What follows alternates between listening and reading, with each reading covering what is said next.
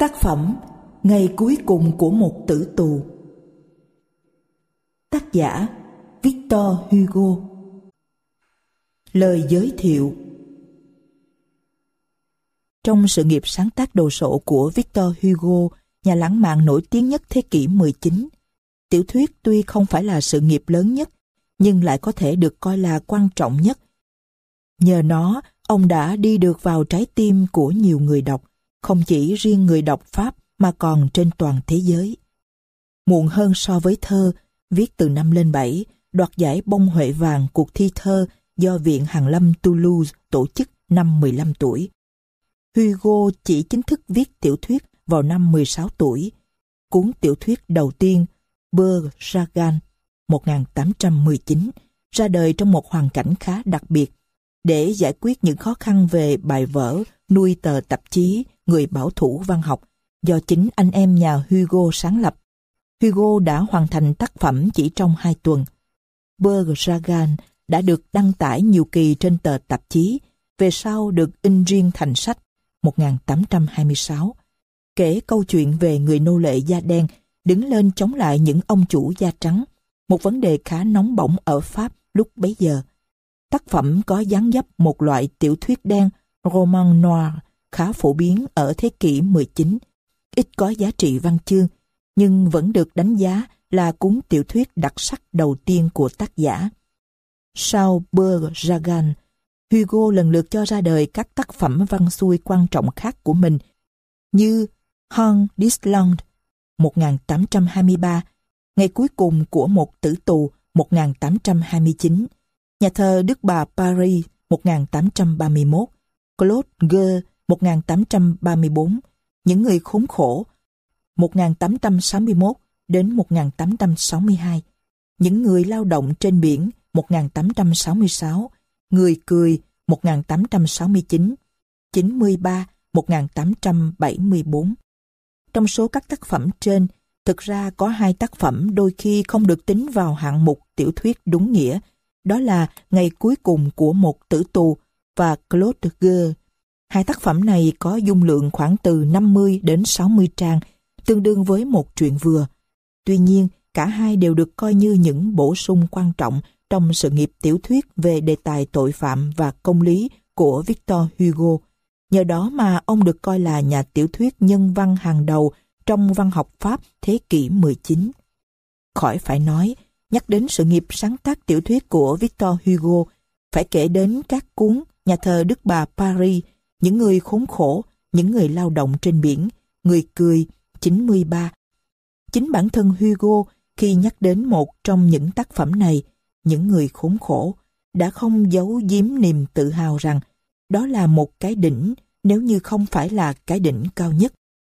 Hay khi nhận xét về nhà thờ Đức Bà Paris, là Martin, nhà thơ và người bạn thân thiết cùng thời Victor Hugo, đã so sánh nó giống như một Iliad của thế kỷ 19.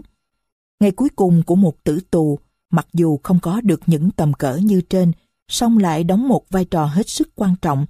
Nhiều nhà nghiên cứu, phê bình, những Hugo Lyon của cả nước Pháp và thế giới đều nhất trí khẳng định trong tác phẩm bé nhỏ này gần như chứa đựng đầy đủ phong cách, mô típ nhân vật và chủ đề quen thuộc trong sáng tác văn xuôi của Victor Hugo.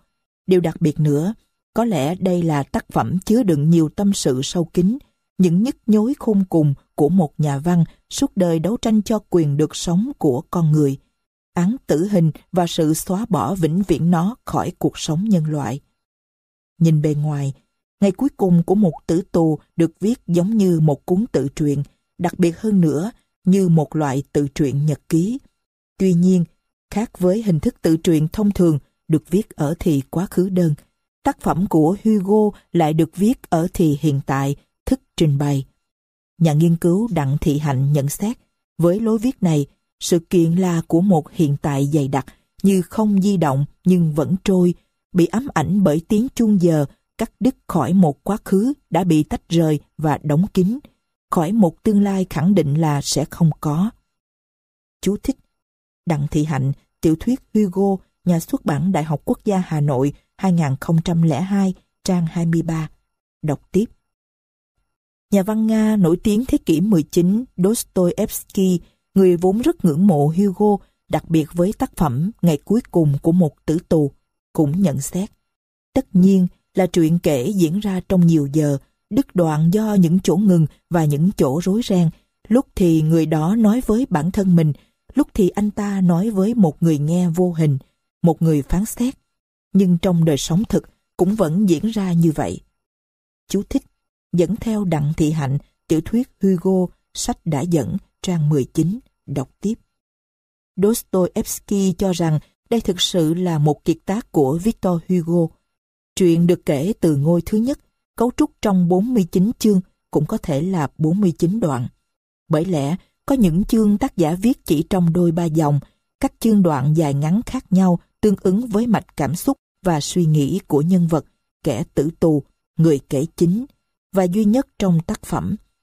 Tầm quan trọng đặc biệt của tác phẩm chính là ở chỗ nó chứa đựng và phản ảnh gần như tất cả các vấn đề liên quan đến tác giả Victor Hugo, từ chủ đề người tử tù, vấn đề thiện và ác, vấn đề xóa bỏ án tử hình, mối quan tâm và những hoạt động xã hội của Hugo những năm 20, 30, phong cách văn xuôi đến các mô típ nhân vật xuất hiện trong hầu khắp các tác phẩm khác của Hugo sau này.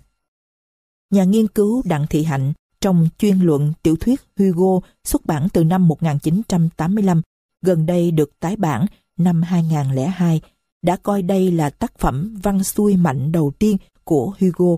Bà viết, ngày cuối cùng của một tử tù có một vị trí và một ý nghĩa khác hẳn trong sự nghiệp sáng tác văn xuôi của Victor Hugo.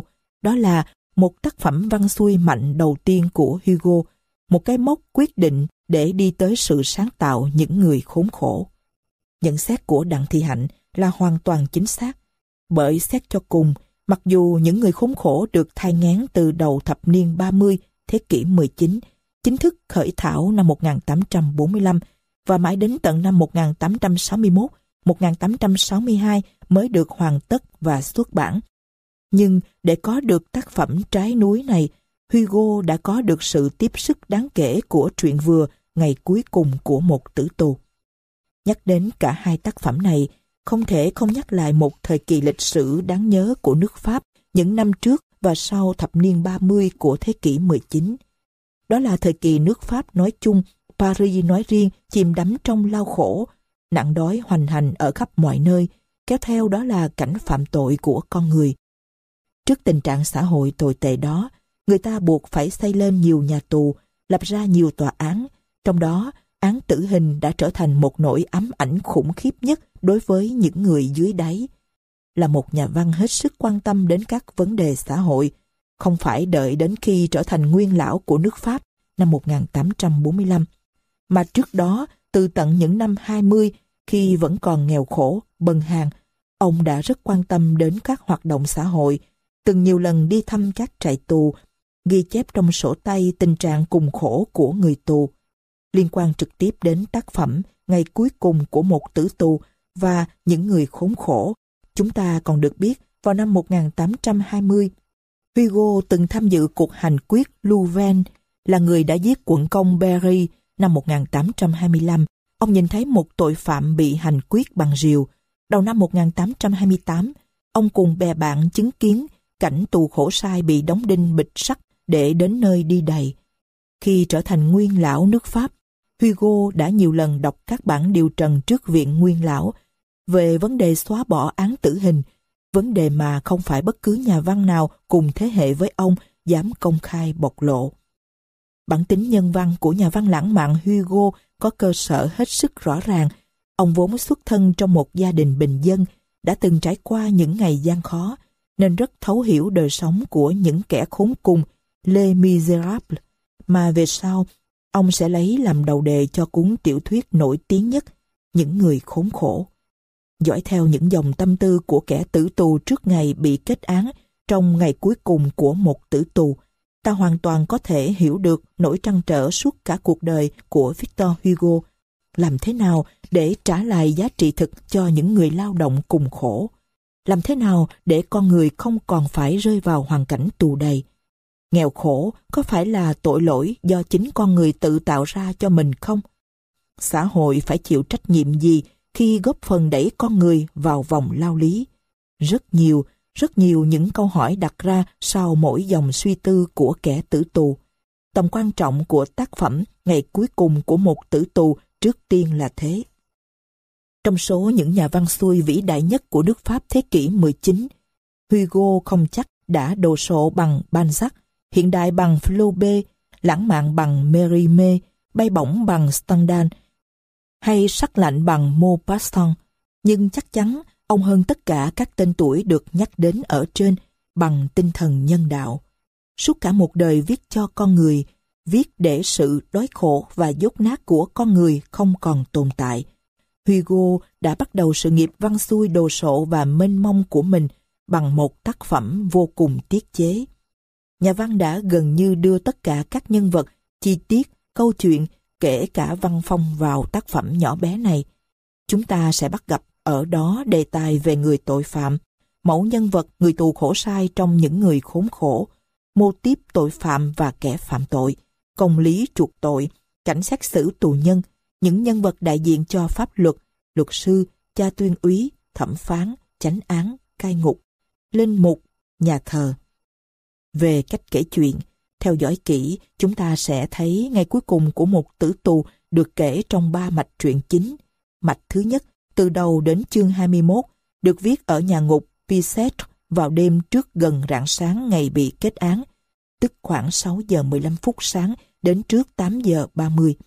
Mạch giữa, từ chương 22 đến chương 47, viết ở nhà ngục Conciergerie, kéo dài 7 giờ, từ khoảng 8 giờ rưỡi sáng đến 3 giờ chiều. Và mạch thứ ba, từ chương 48 đến kết thúc tác phẩm, bao gồm các sự kiện cuối cùng, trang phục để lên đoạn đầu đài của kẻ tử tù, người kể chuyện, từ khoảng 3 giờ chiều cho đến khi gần sáng ngày hôm sau, 4 giờ sáng, ngay sát trước thời điểm nhân vật bị đưa lên đoạn đầu đài.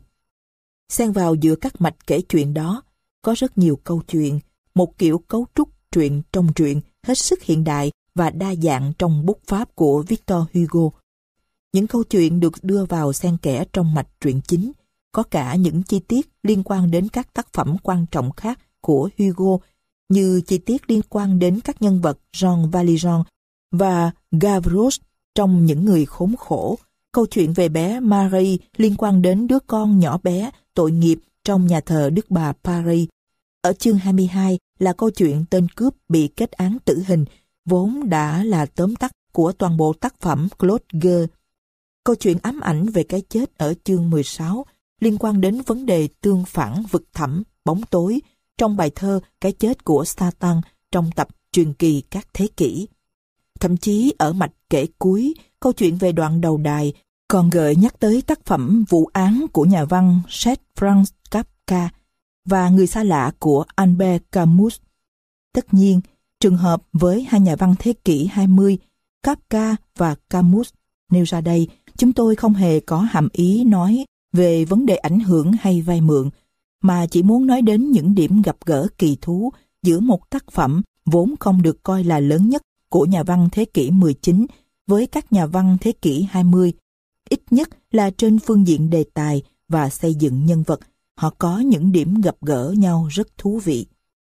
Hugo được giới thiệu ở Việt Nam từ rất sớm, ngay từ năm 1917, nhà văn Nguyễn Văn Vĩnh đã trích dịch những người khốn khổ của ông với cái tên Những kẻ khốn nạn, in trong 11 tập.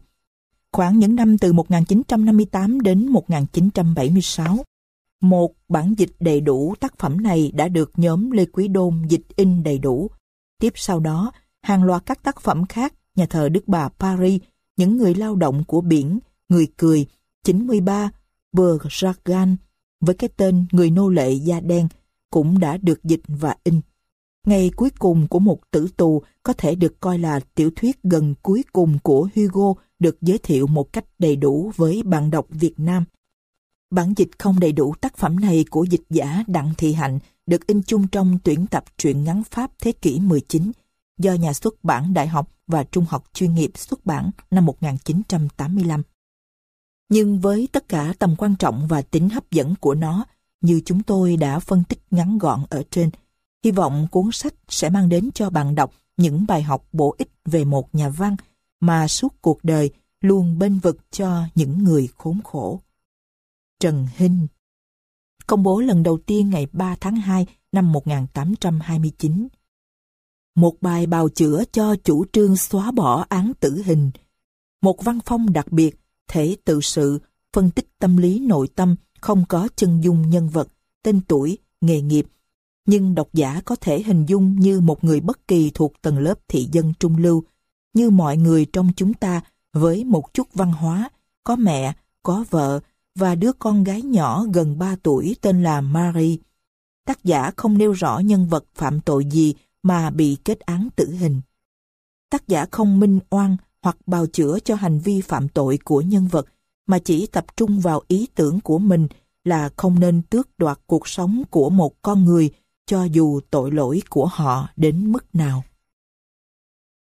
Chương 1 Bị kết án tử hình Đã năm tuần trôi qua, tôi phải mang ý nghĩ ấy trong đầu. Một ý nghĩ làm tôi ớn lạnh và luôn luôn đè nặng trên thân xác tôi. Trước đây cũng như mọi người, tôi không chỉ sống hàng tuần mà hàng năm, mỗi ngày, mỗi giờ khắc đều có ý nghĩa. Tâm hồn tôi phơi phới và phong phú, luôn luôn đầy ắp những tưởng tượng ngông cuồng lần lượt diễn ra trong tôi không theo một trật tự nào, không bao giờ dứt, làm cho cuộc đời khô cứng và mong manh của tôi được thiêu dệt bằng những đường nét ngẫu hứng của hoa lá, cỏ cây. Đó là các thiếu nữ độ tuổi thanh xuân, những bộ lễ phục rực rỡ của linh mục, những trận chiến thắng lợi, những nhà hát ồn ào đầy ánh sáng, rồi cả những cô gái trẻ với các cuộc dạo chơi buổi tối dưới các tán lá sum xê của cây hạt dẻ. Đó luôn luôn là những ngày hội trong trí tưởng tượng. Tôi có thể nghĩ gì cũng được tùy theo ý muốn của bản thân. Tôi là người tự do. Giờ đây, tôi là người bị giam cầm. Thân thể tôi bị xiềng xích trong ngục tối. Tâm trí tôi cũng bị giam hãm trong một ý nghĩ, một ý nghĩ thật khủng khiếp, cay đắng khôn nguôi. Tôi chỉ còn nghĩ đến một điều, một điều chắc chắn không thể khác được. Tôi bắt buộc phải chết. Dù tôi có làm gì đi nữa, ý nghĩ khó chịu đến cùng cực kia vẫn hiện hữu trong tôi như một bóng ma nặng nề duy nhất ở bên cạnh tôi. Luôn luôn đối mặt với con người khốn khổ là tôi.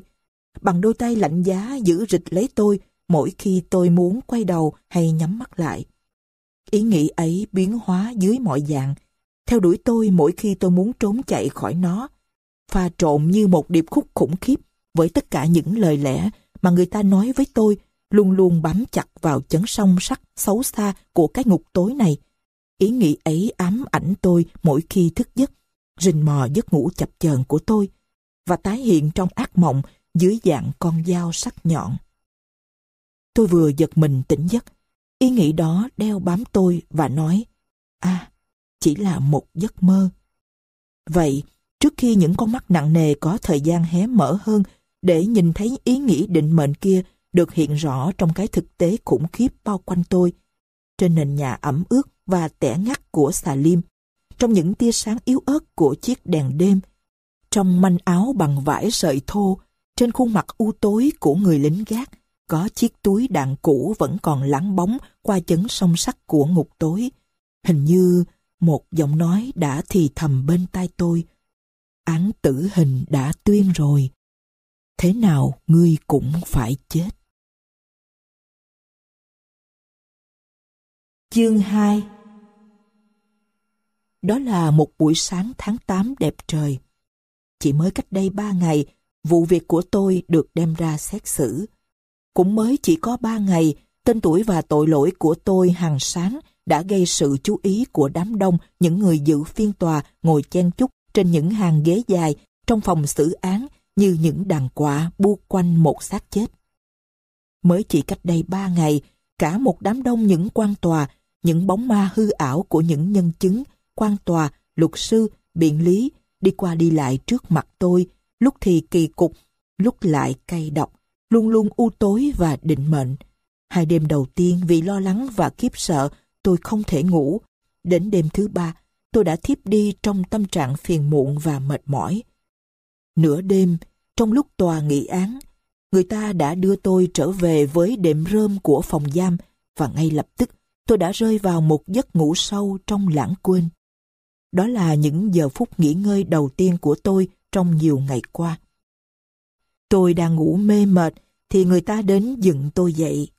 Lần này không cần bước đi nặng nề với đôi giày đóng cá sắt của người cai ngục.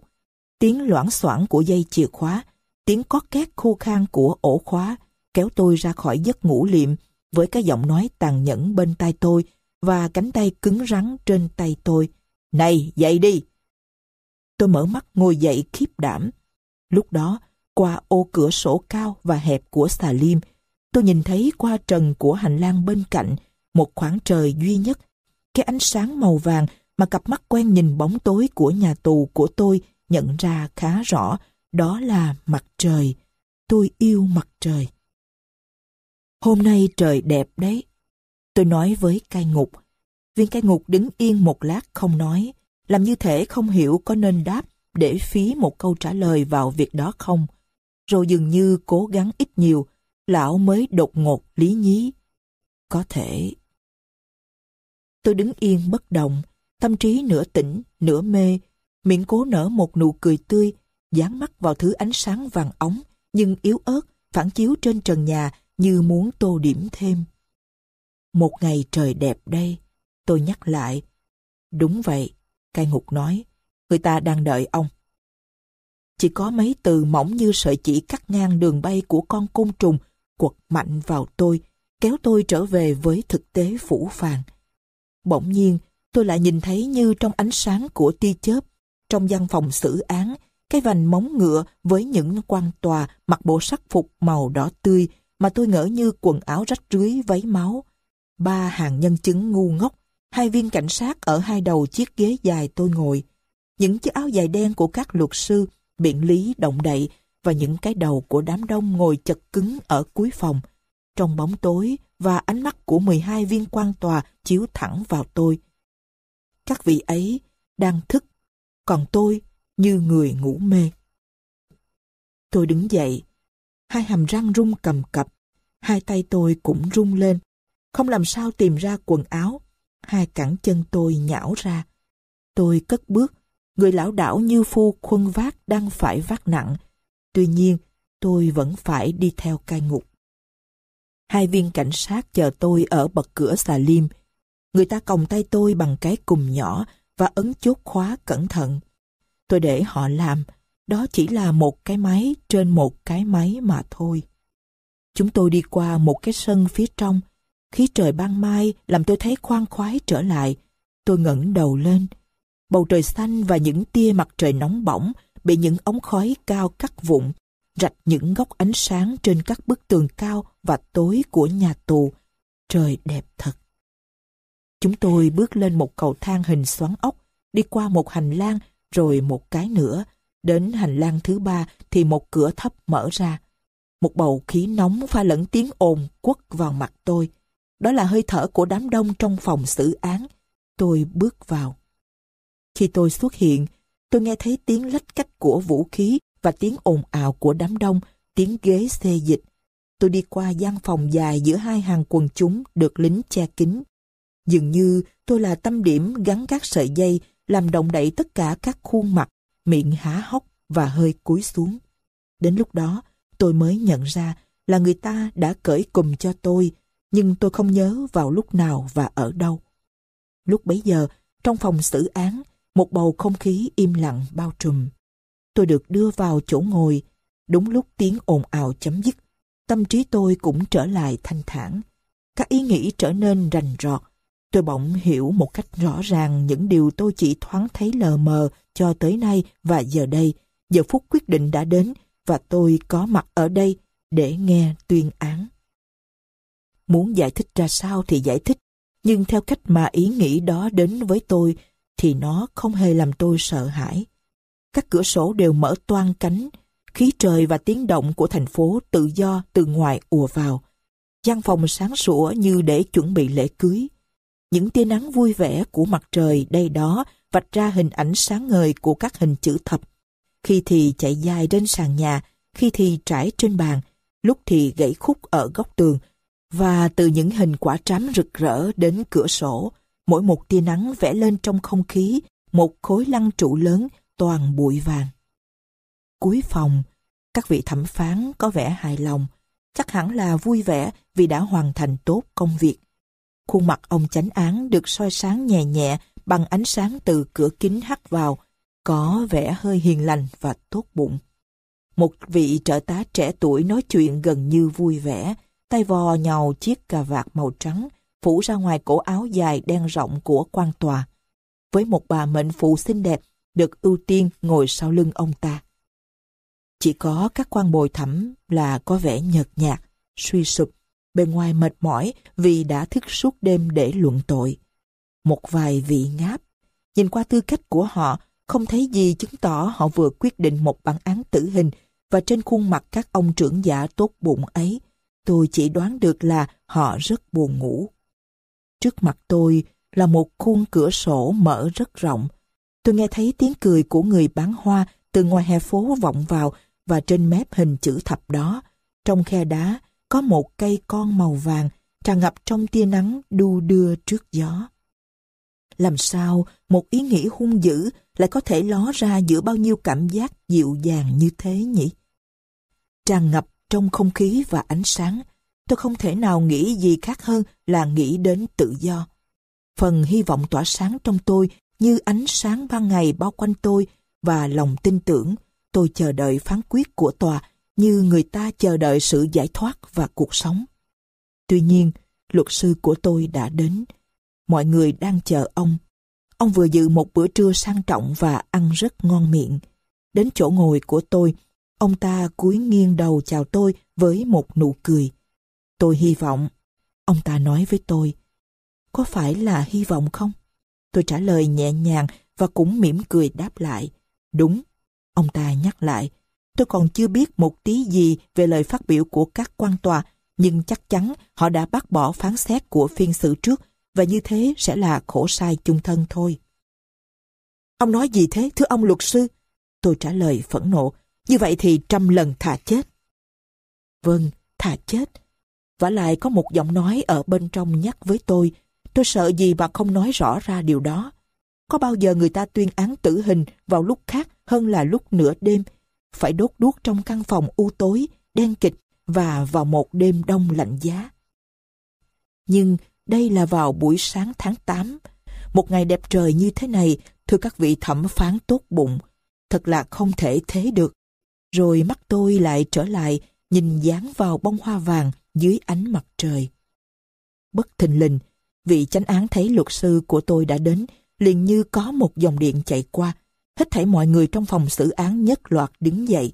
Một khuôn mặt tầm thường vô tích sự. Tôi nghĩ đó là viên luật sự.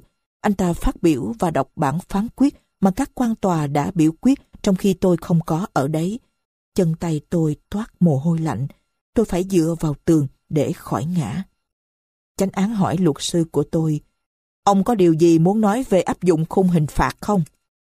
Đáng lẽ ra tôi có nhiều điều để nói, nhưng không hiểu sao cứ lặng đi, không nói lên được một lời nào, lưỡi dán chặt vào vòm miệng. Người bảo vệ đứng dậy, tôi hiểu rằng ông ta tìm cách giảm nhẹ lời công bố của đoàn bồi thẩm và giảm xuống không phải là án này mà là án kia. Cái đã làm tôi rất bực tức khi nghe ông ta nói là ông ta hy vọng. Sự phẫn nộ của tôi đã quá mạnh để lộ ra trăm nghìn cảm xúc đang dồn nén trong tâm trí tôi. Tôi muốn hét to lên điều tôi đã nói với ông ta, thà một trăm lần chết còn hơn. Nhưng tôi không còn đủ hơi sức để nói. Tôi chỉ có thể ngăn ông ta lại bằng cách giơ cao cánh tay kêu lên một tiếng đau đớn. Không! Viên trưởng lý tranh tụng với luật sư. Tôi lắng nghe họ với một sự hài lòng ngu xuẩn. Rồi các vị thẩm phán ra ngoài và trở lại. Sau đó, Ông chánh án lạnh lùng tuyên án. Có tiếng xì xào trong đám đông. Trong lúc tôi bị dẫn đi, đám đông ùa theo tôi, ồn ào như một tòa nhà đang đổ sập. Còn tôi bước đi, lão đảo như người say rượu, sững sờ một sự khuấy động vừa xảy ra trong tôi. Cho đến lúc bị tuyên án, tôi vẫn cảm thấy được hít thở, tim vẫn đập mạnh trong cùng một môi trường sống như mọi người khác. Bây giờ, tôi phân biệt rõ giữa tôi và mọi người có một hàng rào ngăn cách. Đối với tôi, không còn gì có chung một dáng vẻ với mọi người như trước. Cũng vẫn những cửa sổ rộng mở, ánh sáng chói chang, cũng vẫn mặt trời rực rỡ, bầu trời trong xanh, cũng vẫn đóa hoa xinh đẹp. Nhưng tất cả bây giờ đều trắng bệch, nhợt nhạt như một tấm vải liệm. Những người đàn ông ấy, những người đàn bà ấy, những đứa trẻ ấy chen chúc xô đẩy nhau ùa ra chỗ tôi bị dẫn đi qua. Tôi thấy họ như những bóng ma. Bên dưới cầu thang một chiếc ô tô màu đen có lưới sắt ở các ô cửa, bẩn thỉu, chờ sẵn. Lúc trèo lên, tôi bâng quơ nhìn ra quảng trường. Một tên tử tù! Những người qua đường vừa kêu lên vừa chạy đến chỗ tôi. Qua đám mây đen tưởng như ngăn cách tôi và mọi sự vật chung quanh. Tôi nhận ra hai cô gái trẻ, chạy theo tôi với cặp mắt hao háo. Chỉ còn sống được sáu tuần nữa thôi. Tiếng cô trẻ hơn vỗ tay thốt lên. Chương 3 Tử tù Tại sao không? Tôi nhớ đã đọc trong một cuốn sách nào đó có câu như thế này. Tất cả mọi người đều bị kết án tử hình. Thời gian hoãn không xác định. Chú thích Toàn văn trong sách Hon Dislon, chương 48 như sau. Tất cả đều bị kết án tử hình nhưng thời gian hoãn thi hành án không được xác định. Đối với chúng ta là một đối tượng tò mò kỳ lạ, đau đớn cho kẻ bất hạnh nào biết đích xác vào mấy giờ việc hoãn thi hành án bị hủy bỏ. Đọc tiếp. Vậy có gì thay đổi so với hoàn cảnh của tôi hiện nay? Từ khi bản án được tuyên, bao nhiêu người nghĩ là được sống lâu thế mà đã chết rồi. Bao nhiêu người đã đi trước tôi, những thanh niên tự do và lành mạnh, tưởng được trông thấy đầu tôi rơi vào một ngày nào đó ở quảng trường Greve. Từ nay đến hôm đó, có bao nhiêu con người giờ đây đang tiếp bước, đang hít thở trong bầu trời lồng lộng sẽ phải ra đi trước tôi. Và rồi, cuộc sống với tôi còn có gì đáng luyến tiếc nữa. Thực tế, ban ngày trong ngục tối, với mẫu bánh mì đen nhẽm kèm một bát nước canh loãng toẹt múc ở chiếc thùng gỗ do người tù đem đến. Tôi, một con người đã được hưởng thụ một nền giáo dục mềm mỏng, bị bọn cai tù đối xử thô bạo, tàn nhẫn, bao giờ được gặp một người có thể nghĩ rằng tôi đáng để họ bắt chuyện và đáng được trả lời. Luôn luôn giật mình về việc tôi đã làm và về việc người ta sẽ làm đối với tôi. Đấy hầu như là những tài sản duy nhất mà tên đau phủ có thể tước đoạt của tôi. Mặc dù vậy, vẫn là kinh khủng. Chương 4 Chiếc ô tô màu đen chở tôi đến đây, trong nhà tù Biset ghê tởm này. Nhìn từ xa, tòa nhà này có một vẻ uy nghi nào đó trải rộng ở cuối chân trời. Trước một ngọn đồi còn giữ lại được một vẻ đẹp cổ kính xưa kia, một dáng vẻ lâu đài vua chúa. Nhưng khi càng đến gần, tòa cung điện trở thành một tòa nhà tồi tàn đổ nát. Đầu hồi bị hư hại như đâm vào mắt. Tôi không biết có gì đáng xấu hổ và nghèo nàn hơn đã làm bẩn mặt ngoài của cung điện nhà vua. Người ta có thể nói các bức tường như bị hủi gặm nhấm. Không còn kính, không còn gương ở cửa sổ, mà chỉ là những tấm sắt che chắn đặt chéo nhau. Đây đó dán những hình ảnh xanh xao gầy gò, một tên cai tù hay một thằng điên. Đó là cuộc sống nhìn gần. Chương 5 Vừa đến nơi, người ta vội vàng cùng tay tôi lại. Người ta tăng gấp bội các biện pháp đề phòng. Không một con dao, không một dĩa cho tôi khi ăn. Một loại túi vải buồm, áo trói người điên, bọc kín cánh tay tôi. Người ta có trách nhiệm phải giữ cho tôi sống đến ngày lên đoạn đầu đại. Tôi đã xin chống án. Chỉ còn 6 hay 7 tuần nữa cho một vụ việc tốn kém này. Cần phải để tôi sống bình an vô sự, đặng đi tới quảng trường Rave. Những ngày đầu, người ta đối xử với tôi dịu dàng đến ghê người. Thái độ vì nể của viên cai ngục đối với tôi như ngửi thấy mùi máy chém. May thay, chỉ sau vài ngày, thói quen lại nổi dậy chiếm ưu thế. Họ lẫn lộn tôi với các phạm nhân khác, áp dụng một thái độ tàn bạo chung cho tất cả và không còn sự phân biệt đối xử với tôi là phải có xử sự lễ phép khác thường để tên đao phủ luôn luôn xuất hiện trước mắt tôi. Đây không phải là sự cải thiện cuối cùng. Tuổi trẻ của tôi, thái độ ngoan ngoãn quy phục của tôi, sự ân cần của cha tuyên úy trong nhà tù, và nhất là vài lời bằng tiếng Latin tôi nói với người gác cổng mà anh ta không hiểu, đã khiến tôi được hưởng một buổi dạo chơi mỗi tuần cùng với những phạm nhân khác và trút bỏ được áo trói người điên làm tôi như bị liệt. Sau nhiều lần do dự, người ta cũng cho tôi một ít mực, giấy, bút và một chiếc đèn đêm. Chủ nhật nào cũng vậy, sau lễ Misa, người ta thả tôi đi lại trong sân nhà tù trong giờ giải lao. Ở đó tôi trò chuyện với các phạm nhân. Phải như thế. Họ là những người tử tế, những người khốn khổ.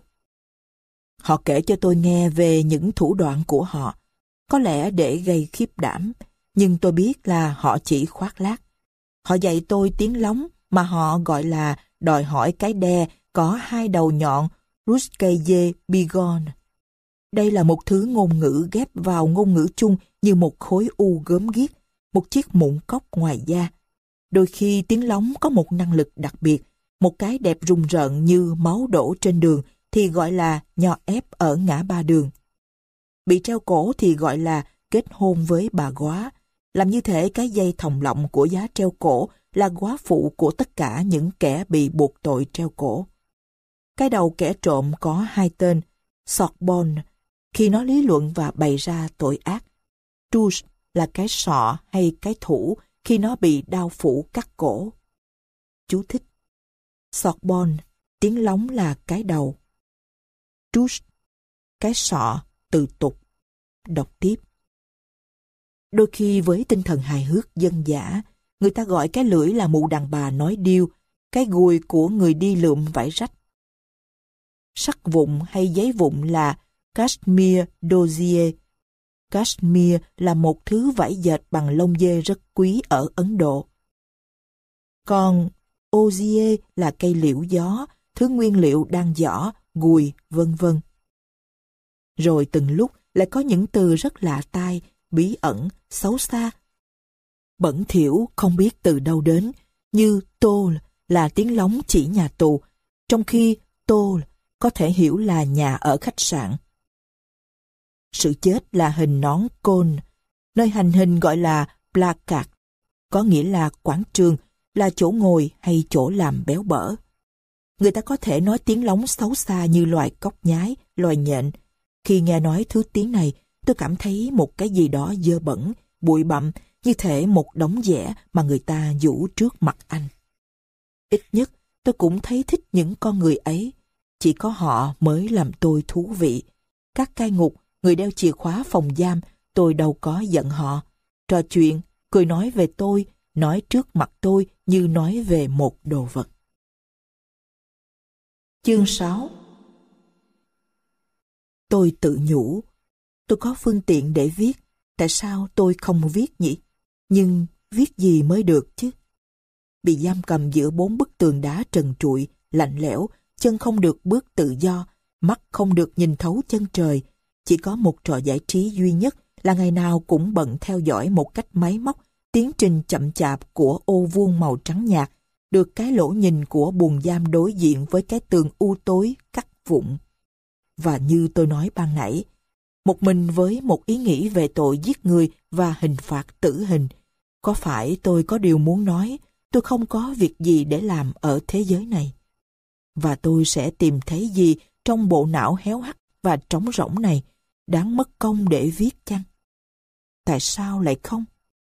Nếu tất cả xung quanh tôi đều đơn điệu, tẻ nhạt, thì trong tôi làm gì có bảo tố, có đấu tranh và bi kịch. Cái ý tưởng cố định ấy luôn luôn ám ảnh tôi, hiện diện trong tôi mỗi giờ, mỗi lúc dưới một hình thái khác, lúc nào cũng càng xấu xa nhuốm máu, mỗi khi thời hạn thi hành án đến gần. Tại sao tôi không cố nói với chính mình những điều tôi cảm thấy? Có cái gì là bạo lực, là không biết trong tình cảnh bị bỏ rơi như hoàn cảnh của tôi hiện nay. Chắc hẳn là vật chất phong phú và cuộc đời tôi dù rút ngắn như thế, cũng còn khối chuyện phải nói trong các mối lo toan, trong sự khiếp sợ trong các lần tra tấn. Từ lúc này đến giờ cuối cùng còn có nhiều chuyện để làm mòn ngòi bút và cạn lọ mực.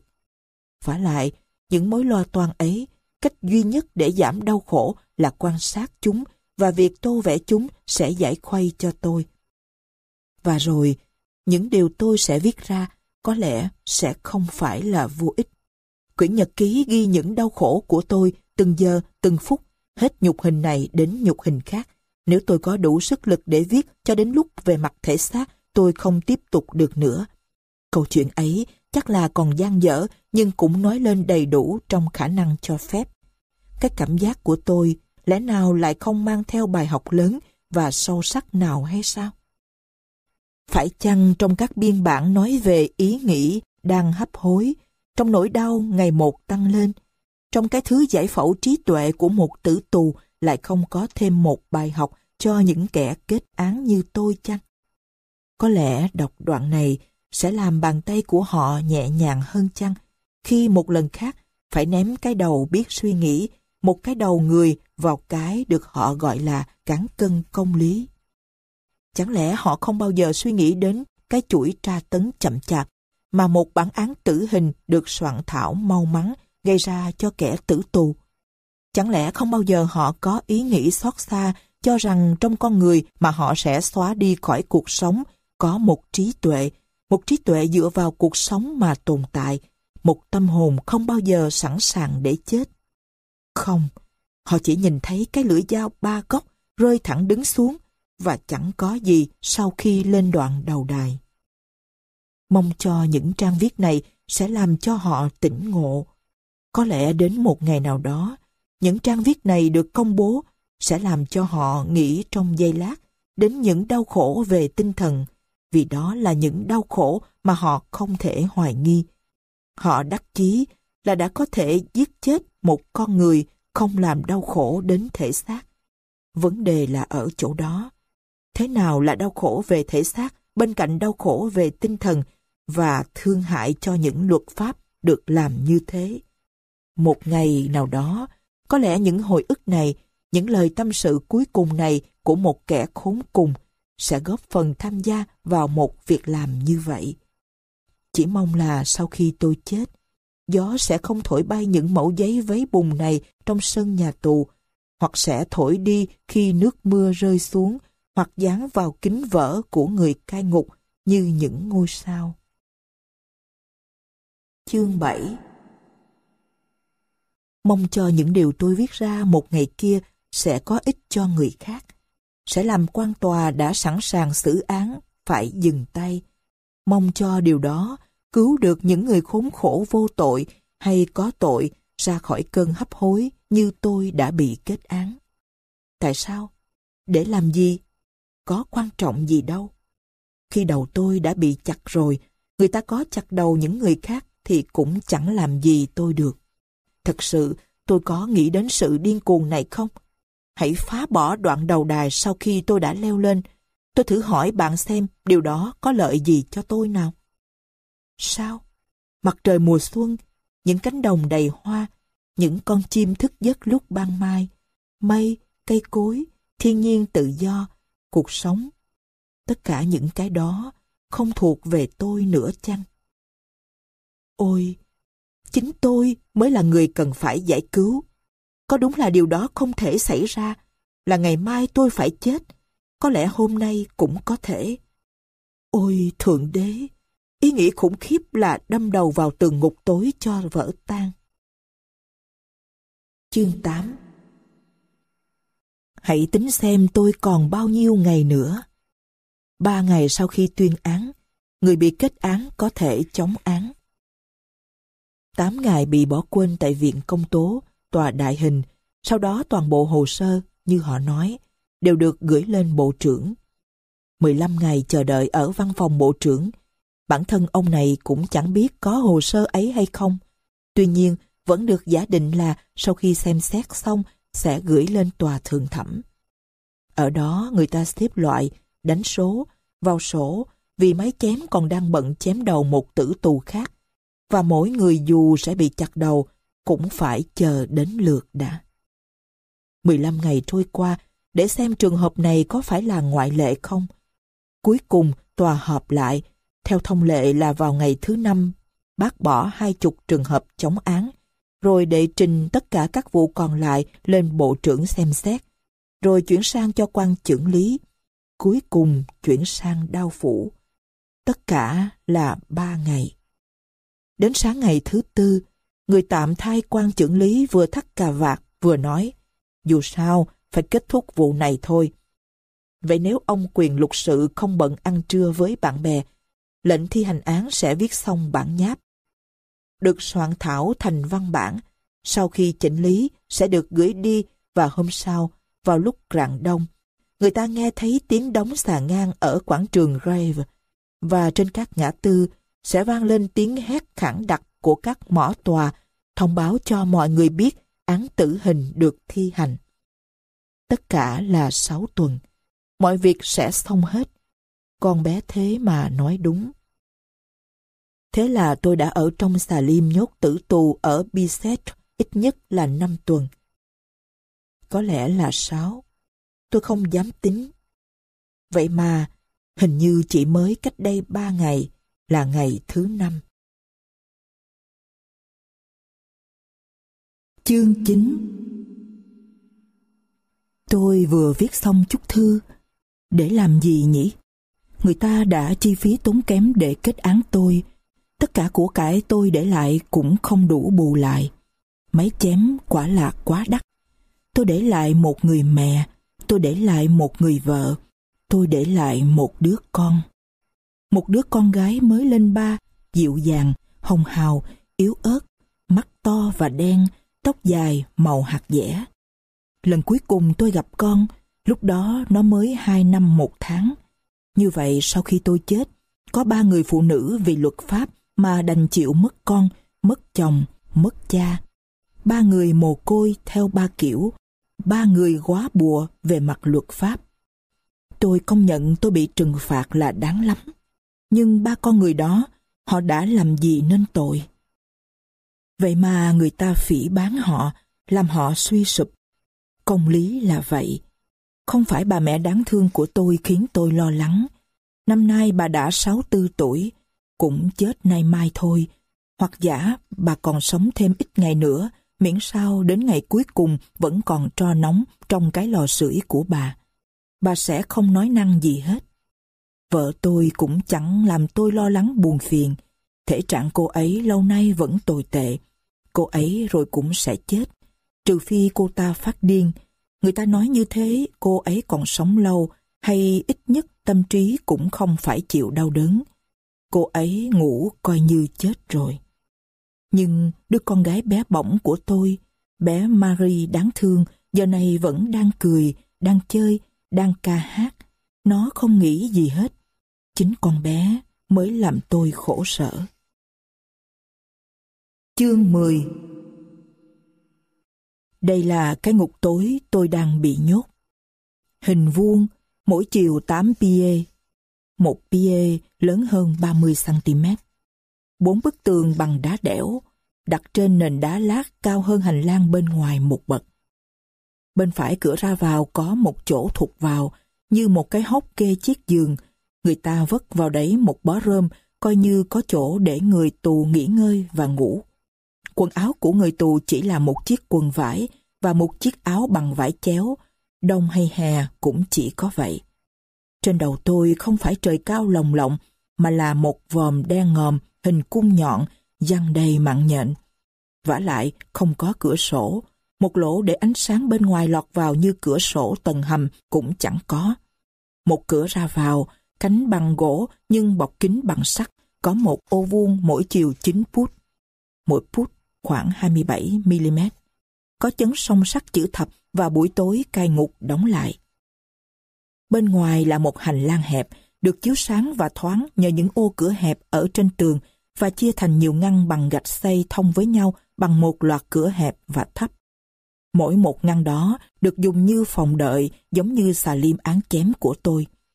Trong các xà lim này, viên quản trại nhốt những tên tù khổ sai vi phạm kỷ luật của trại. Có ba xà lim đầu tiên dành để giam những tử tù đợi ngày ra pháp trường.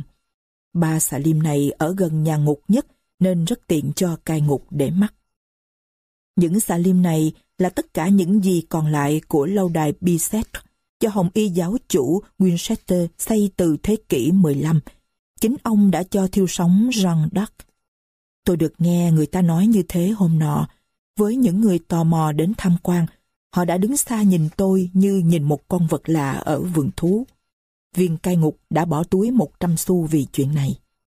Tôi quên không nói rằng đêm ngày có một lính gác túc trực ở cửa xà liêm của tôi, và mỗi khi tôi ngước mắt nhìn qua ô cửa hình vuông bên trên cửa ra vào, thì đều gặp phải cặp mắt của người lính gác, lúc nào cũng mở trừng trừng nhìn tôi. Và chăng người ta giả định rằng trong chiếc hộp hình vuông bằng đá này vẫn có không khí và ánh sáng ban ngày. Chương 11 Đã coi như ban ngày, không có thì ban đêm chẳng để làm gì.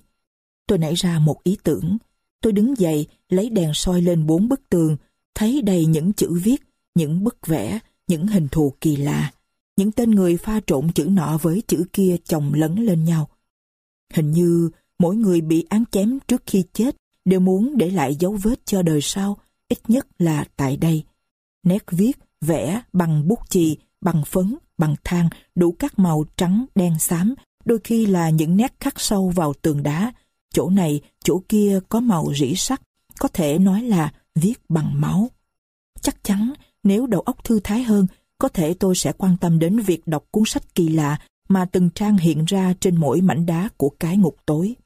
Tôi thích soạn lại thành một tổng thể những mẫu ý nghĩ rải rác trên nền đá lát, tìm lại tên mỗi người làm cho những bản khắc bị cắt xén, những từ bị mất mấy nét đầu, những câu chữ rời rạc, có ý nghĩa và sức sống như những người đã viết ra.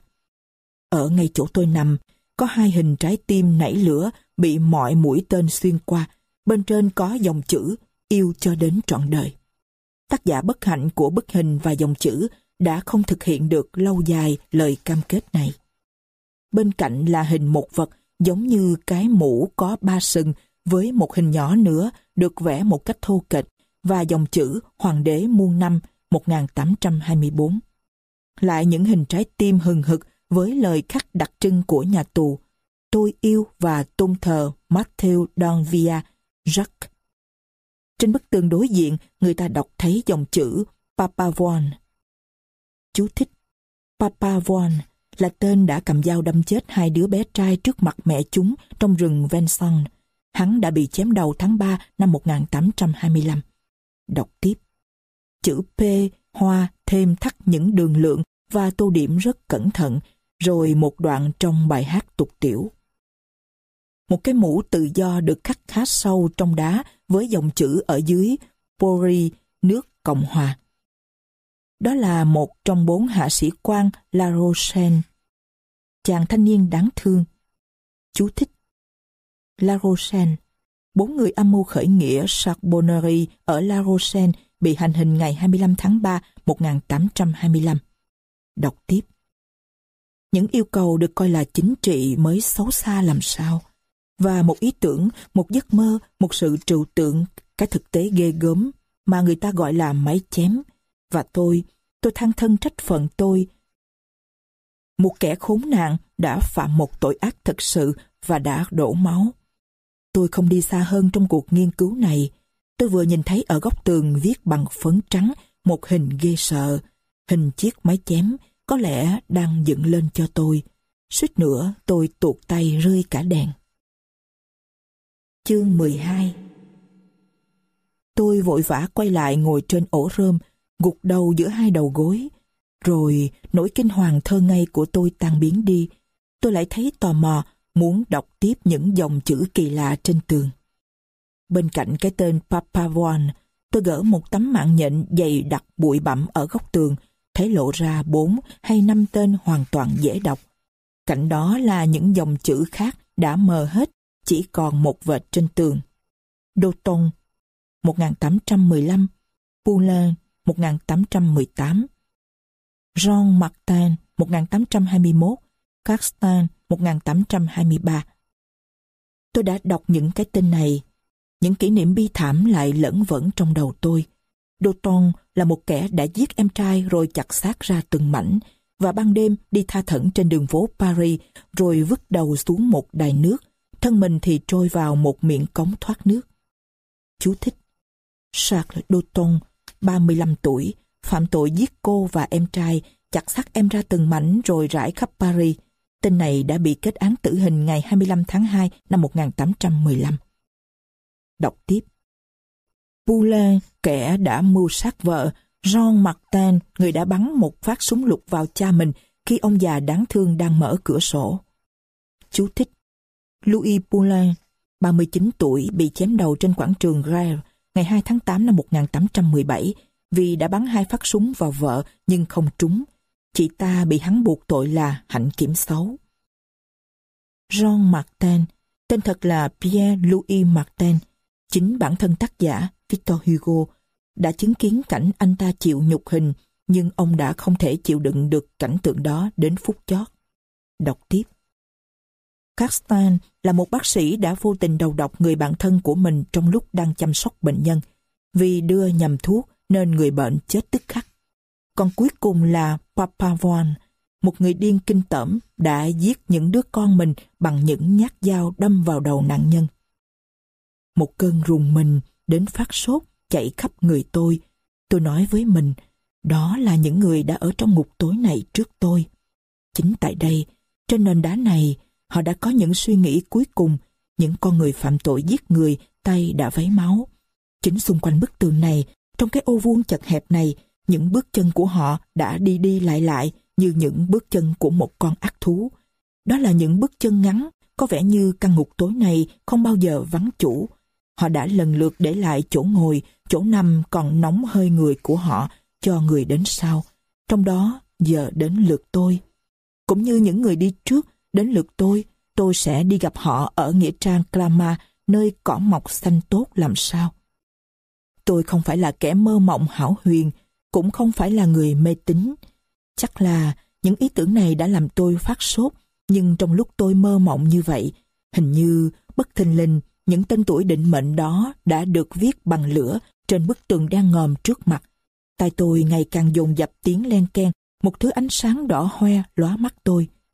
Có vẻ như căn xà lim tối tăm này đông nghẹt người, những con người tay trái xách đầu qua mồm vì đầu trọc lóc, không còn sợi tóc. Tất cả đều nắm tay chỉ vào mặt tôi tỏ vẻ thách thức, trừ kẻ phạm tội giết cha.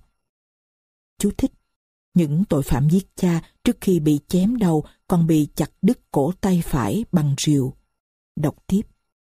Tôi sợ chết khiếp, nhắm nghiền mắt lại và thế là tôi nhìn thấy rõ hơn tất cả.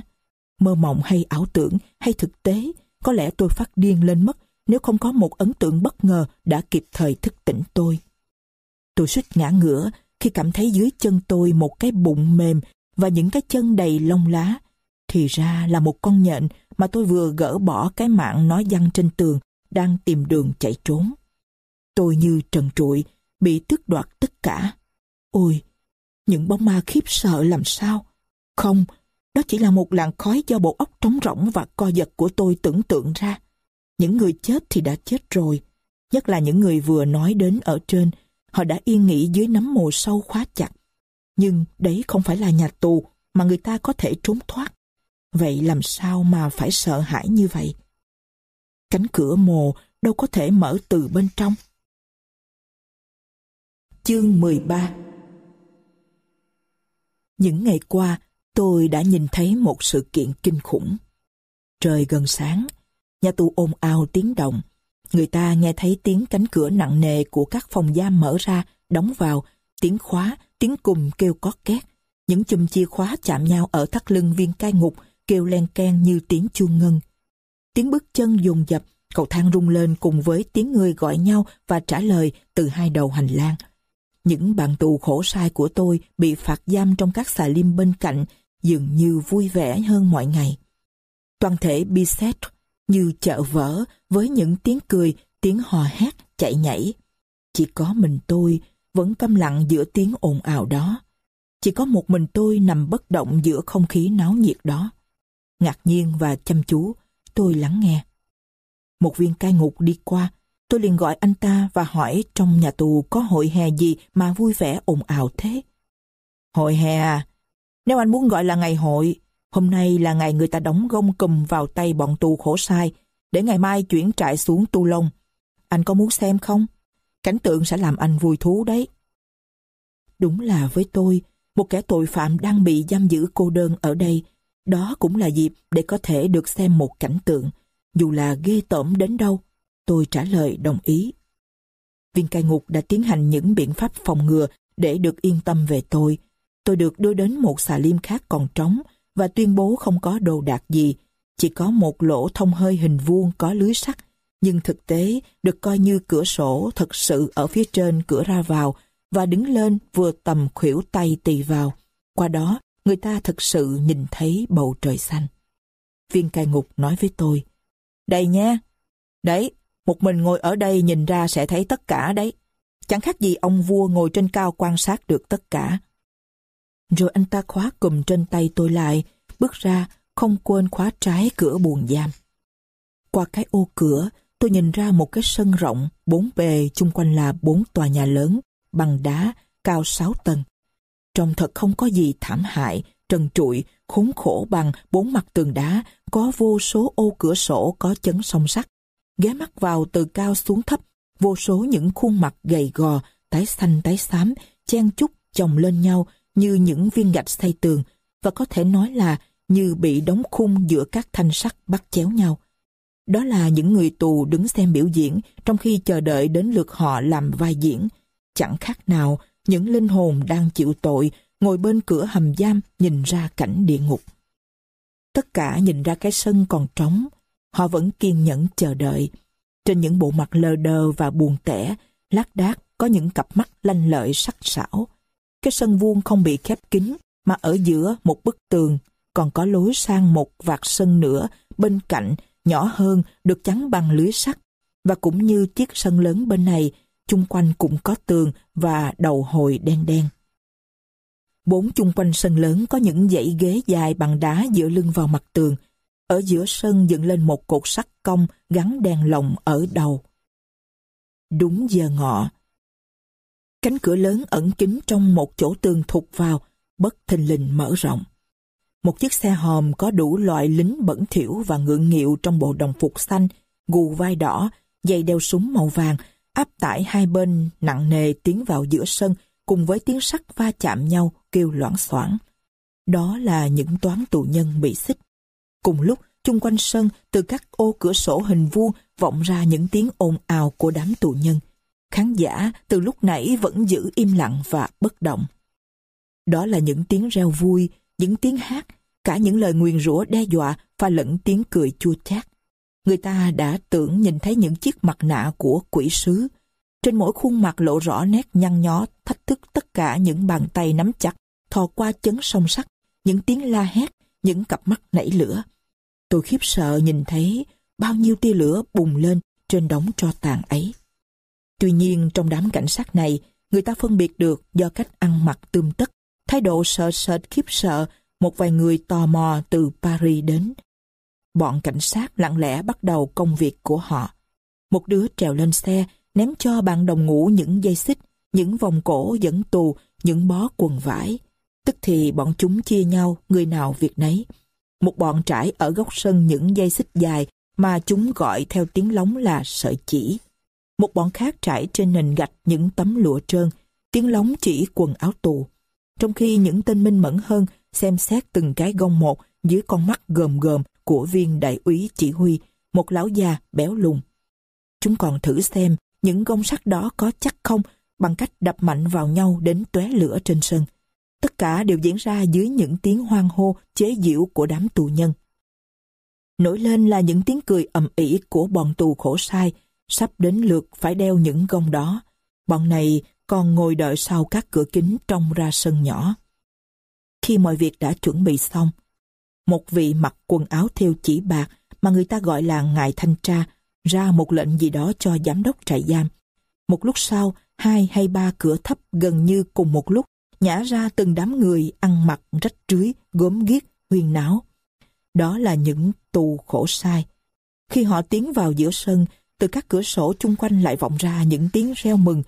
Một vài người trong số tù khổ sai này có tên tuổi trong nhà tù được chào đón bằng những tiếng hoan hô và họ tiếp tục với sự khiêm tốn đầy kiêu hãnh. Phần lớn trong số này đội những chiếc mũ do chính tay họ đang bằng rơm lót chỗ nằm trong các xà liêm với hình thù kỳ lạ để mỗi khi đi qua thành phố nào, người đi đường trông thấy đều chú ý đến sự có mặt của họ. Những người này được hoan hô nhiệt liệt hơn nữa. Nhất là có một người gây chú ý hơn cả. Đó là một chàng trai trẻ, tuổi sắp xỉ 17, nét mặt thanh tú như con gái. Anh này từ trong xà lim bước ra sau 8 ngày bị giam kín ở đây, chân đi giày rơm do anh ta tự bệnh lấy, mặc quần áo trùm từ đầu đến chân. Anh ta bước vào sân, tự mình nhấc cái gông tròn đeo vào cổ khéo léo như một con rắn. Đó là một chàng hề ngoài phố bị kết án vì tội ăn cắp. Anh ta vỗ tay liên hồi như điên, miệng thốt ra những tiếng reo vui mừng. Những người tù khổ sai khác trả lời bằng những tiếng reo. Đó là sự trao đổi kỳ lạ, đầy vui vẻ giữa những người tù khổ sai thực thụ và những tù khổ sai rắp ranh. Không khí ở đây quả thật thoải mái giữa những viên cai ngục, những người tò mò khiếp đảm. Tội ác bị coi thường trước mắt và sự trừng phạt ở đây lại biến thành cuộc hội ngộ vui vẻ trong gia đình. Những người tù khổ sai vào đến đây đều bị bọn cai ngục đẩy sang bên sân nhỏ bên cạnh, nơi các thầy thuốc trại giam chờ họ. Chính tại đây, họ cố gắng một lần cuối cùng để tránh cuộc di chuyển, viện cớ sức khỏe có vấn đề như mắt đau, chân què, tay cục. Nhưng tất cả đều được nhìn nhận là có đủ điều kiện để chuyển đến nhà tù khổ sai. Thế là mỗi người đành cam chịu một cách vô tư lự, quên đi trong chốc lát tình trạng tàn tật, mong muốn được coi như đeo đẳng suốt đời. Cửa chấn sông ngăn cách sân nhỏ đã mở. Một viên cai tù đọc danh sách theo tứ tự A, B, C, từng người tù lần lượt bước qua cửa tiến vào. Tự mình đứng vào hàng trong sân to, liền kề với người bạn tù có tên chữ cái gần gũi một cách ngẫu nhiên. Như vậy mỗi người tự thu xếp cho bản thân, đeo xích vào mình, đứng vào hàng bên cạnh một người không quen biết, và nếu ngẫu nhiên một người tù có người nào là bản thân thì cũng được xích riêng ra vì có hai chữ đầu tên cách xa nhau, đằng sau nỗi thống khổ là như thế. Khi đã có khoảng ba chục tù vào sân, người ta đóng cửa chấn song sắt lại, một viên cảnh sát dùng gậy bắt xếp hàng vứt cho mỗi người một chiếc sơ mi, một áo vest và một quần bằng vải thô, rồi ra hiệu cho mọi người bắt đầu thay quần áo. Một sự cố bất ngờ xảy ra như đến một điểm nào đó thay đổi sự khổ nhục tra tấn đó. Cho đến lúc đó, tiết trời đẹp và gió bất tháng 10 làm lạnh bầu không khí. Thỉnh thoảng còn làm tan làn sương xám xịt trên bầu trời tạo ra một khe hở để một tia nắng lọt xuống. Nhưng khi bọn tù khổ sai vừa cởi xong bộ quần áo tù, vào lúc họ hiện ra trần truồng dưới ánh mắt nghi ngờ của những viên cai tù và con mắt tò mò của những người khách lạ đi quanh họ để xem xét các bờ vai, trời bỗng tối đen. Một trận mưa rào mùa thu như thác đổ xuống sân lớn, xuống những mái đầu, những chân tay trần trụi của bọn tù khổ sai, cả đống quần áo tù trải trên sân. Trong nháy mắt, trên sân gần như trống trơn, những người tò mò từ Paris cũng chạy đi kiếm chỗ trú mưa dưới các mái che các cửa. Tuy nhiên, mưa vẫn xối xả. Người ta chỉ nhìn thấy trên sân gạch ngập nước, những người tù khổ sai trần trụi đẫm nước mưa. Một sự im lặng lạnh ngắt, tiếp theo tiếng nói khoác lác ồn ào ban nãy. Họ run rẩy, lập cập, cẳng chân gầy guộc, những đầu gối trơ xương va chạm lẫn nhau. Và thật đáng thương, khi nhìn thấy những người tù khổ sai gầy guộc, xanh lướt, phải mặc những cái sơ mi ướt đẫm nước mưa, những cái quần kinh tởm kia, có lẽ để họ trần truồng thì hơn. Duy chỉ có một người, một ông già còn giữ được thái độ vui vẻ. Ông ta lấy sơ mi lau người rồi kêu lên, giọng hài hước. Việc này ngoài chương trình đây. Rồi bắt đầu cười phá lên, chơ cao nắm tay lên trời. Sau khi họ mặc vào người bộ quần áo đi đường, người ta dẫn họ thành từng đoàn, 20 hoặc 30 người đến góc bên kia sân trại giam. Nơi đây những dây xích được đặt sẵn trên mặt đất đang chờ họ. Những dây xích dài và chắc chắn được cắt ngang từng đoạn hai pie nối với những đoạn xích ngắn hơn. Ở đầu có gắn một hình vuông có thể mở và đóng lại ở bản lề ở góc đối diện bằng một bù lông sắc tán rive. Chiếc gông này sẽ quàng lên cổ người tù khổ sai trong suốt cuộc hành trình. Khi những dây xích còn nằm chênh ền trên mặt đất, chúng có vẻ như một bộ xương cá lớn. Người ta cho các tù nhân ngồi trên vũng bùn giữa mặt sân ngập nước và thử các cái cùm xem có vừa không. Rồi hai người thợ rèn của đoàn tù nhân, mỗi người đem theo đe sách tay, tán nguội rive bằng những nhát búa mạnh. Đó là một thời điểm kinh khủng, khiến ngay cả những người táo tận nhất cũng phải tái mặt. Mỗi nhát búa dán trên đe tựa vào lưng người tù, làm nảy cả cầm họ lên. Chỉ một động tác nhỏ từ đằng trước ra đằng sau, cũng đủ đập bể sọ như đập vỡ một quả ốc chó. Sau thao tác này, trong mặt mũi họ tối sầm lại, người ta chỉ còn nghe thấy tiếng xích, tiếng cùm chạm vào nhau kêu loãng xoảng và thỉnh thoảng có tiếng kêu thét hay tiếng gậy khô khan của người cai tù đánh vào chân tay những kẻ ương bướng. Cũng có những người không chịu được bật tiếng khóc thảm thương. Những người già rùng mình, cắn răng chịu đựng. Tôi khiếp đảm nhìn tất cả những vẻ mặt thê thảm đó trong các giống khung sắt của họ. Cứ như vậy, lần lượt, sau các thầy thuốc của trại giam là đến bòn cai tù, cuối cùng là các thợ rèn đến hỏi thăm từng người tù một, ba hồi của một vở diễn. Một tia nắng đã trở lại, như lửa đổ lên các bộ óc. Theo hiệu lệnh, đoàn tù khổ sai nhất loạt đứng dậy như bị co giật.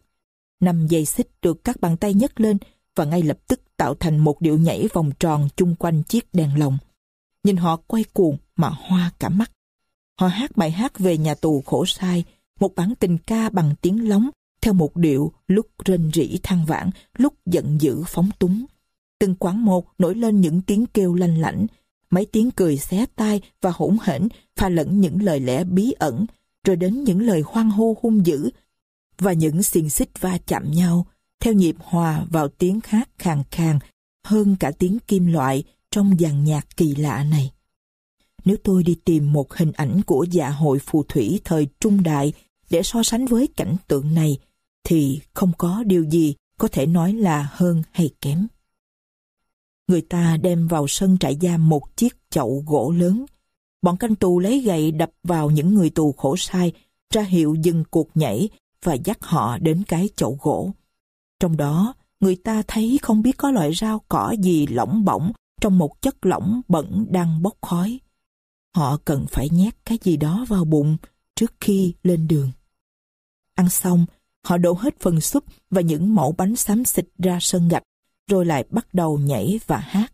Hình như người ta ban cho họ đặc ân được hưởng một ngày tự do vào hôm đóng cùm và cả đêm sau nữa. Tôi quan sát cảnh tượng kỳ lạ đó với tâm trạng tò mò và khao khát, hồi hộp và chăm chú đến mức quên hẳn chính mình. Một tình cảm thương hại sâu sắc, thấu tâm can và những tiếng cười của họ làm tôi bật khóc. Bỗng nhiên trong lúc mơ màng này, tôi thấy điệu nhảy huyên náo dừng lại, im bặt, rồi tất cả các cặp mắt hướng tới ô cửa sổ nơi tôi đang đứng bên trong nhìn ra. À, tên tử tù, tên tử tù kia! Tất cả đều chỉ tay về phía tôi và kêu lên, rồi những tiếng la hét vui mừng lại nổ ra. Tôi sững sờ nhìn họ. Tôi không biết từ đâu họ biết tôi và làm sao họ nhận ra tôi. Xin chào! Họ gọi tôi với tiếng cười khẩy độc ác. Một trong số tên trẻ nhất bị kết án khổ sai chung thân, khuôn mặt sạm đen bóng nhảy, nhìn tôi với vẻ mặt thèm muốn và nói Thằng cha này sướng thật, hắn sẽ được xén cục. Tiếng lóng nghĩa là chặt đầu. Vĩnh biệt, bạn thân mến. Tôi không thể nói điều gì đã xảy ra trong tôi. Quả thật, tôi là người bạn của họ. Quảng trường La Rêve là anh em với nhà tù Toulon. Tôi còn được đặt thấp hơn họ. Họ đã tôn vinh tôi. Tôi thấy rùng mình. Đúng, tôi là bạn của họ. Và vài hôm nữa, biết đâu tôi cũng có thể làm trò cho họ xem. Tôi vẫn đứng bên ô cửa sổ không động đậy, người đờ ra như bị liệt. Nhưng khi tôi nhìn thấy năm dây xích lớn xông thẳng đến chỗ tôi với những lời lẽ thân thiện dữ dội, khi tôi nghe thấy tiếng náo động ầm ĩ của các dây xích, tiếng kêu, tiếng bước chân đi tới chân tường, tôi tưởng đó như một trái núi đang lao vào cái xà lim khốn khổ của tôi, Tôi kêu lên, đu cả người vào cánh cửa để nó khỏi bật ra, nhưng tôi không có cách nào chạy khỏi đây. Cửa khóa ở bên ngoài rồi. Tôi hút đầu vào đó, tôi gọi người cai ngục một cách điên dại. Tôi tưởng như nghe thấy giọng nói ghê sợ của đám tù khổ sai. Tôi tưởng như nhìn thấy những cái đầu gớm ghiếc hiện ra bên khung cửa sổ. Tôi kêu lên một tiếng hải hùng, rồi ngã vật ra bất tỉnh. Chương 14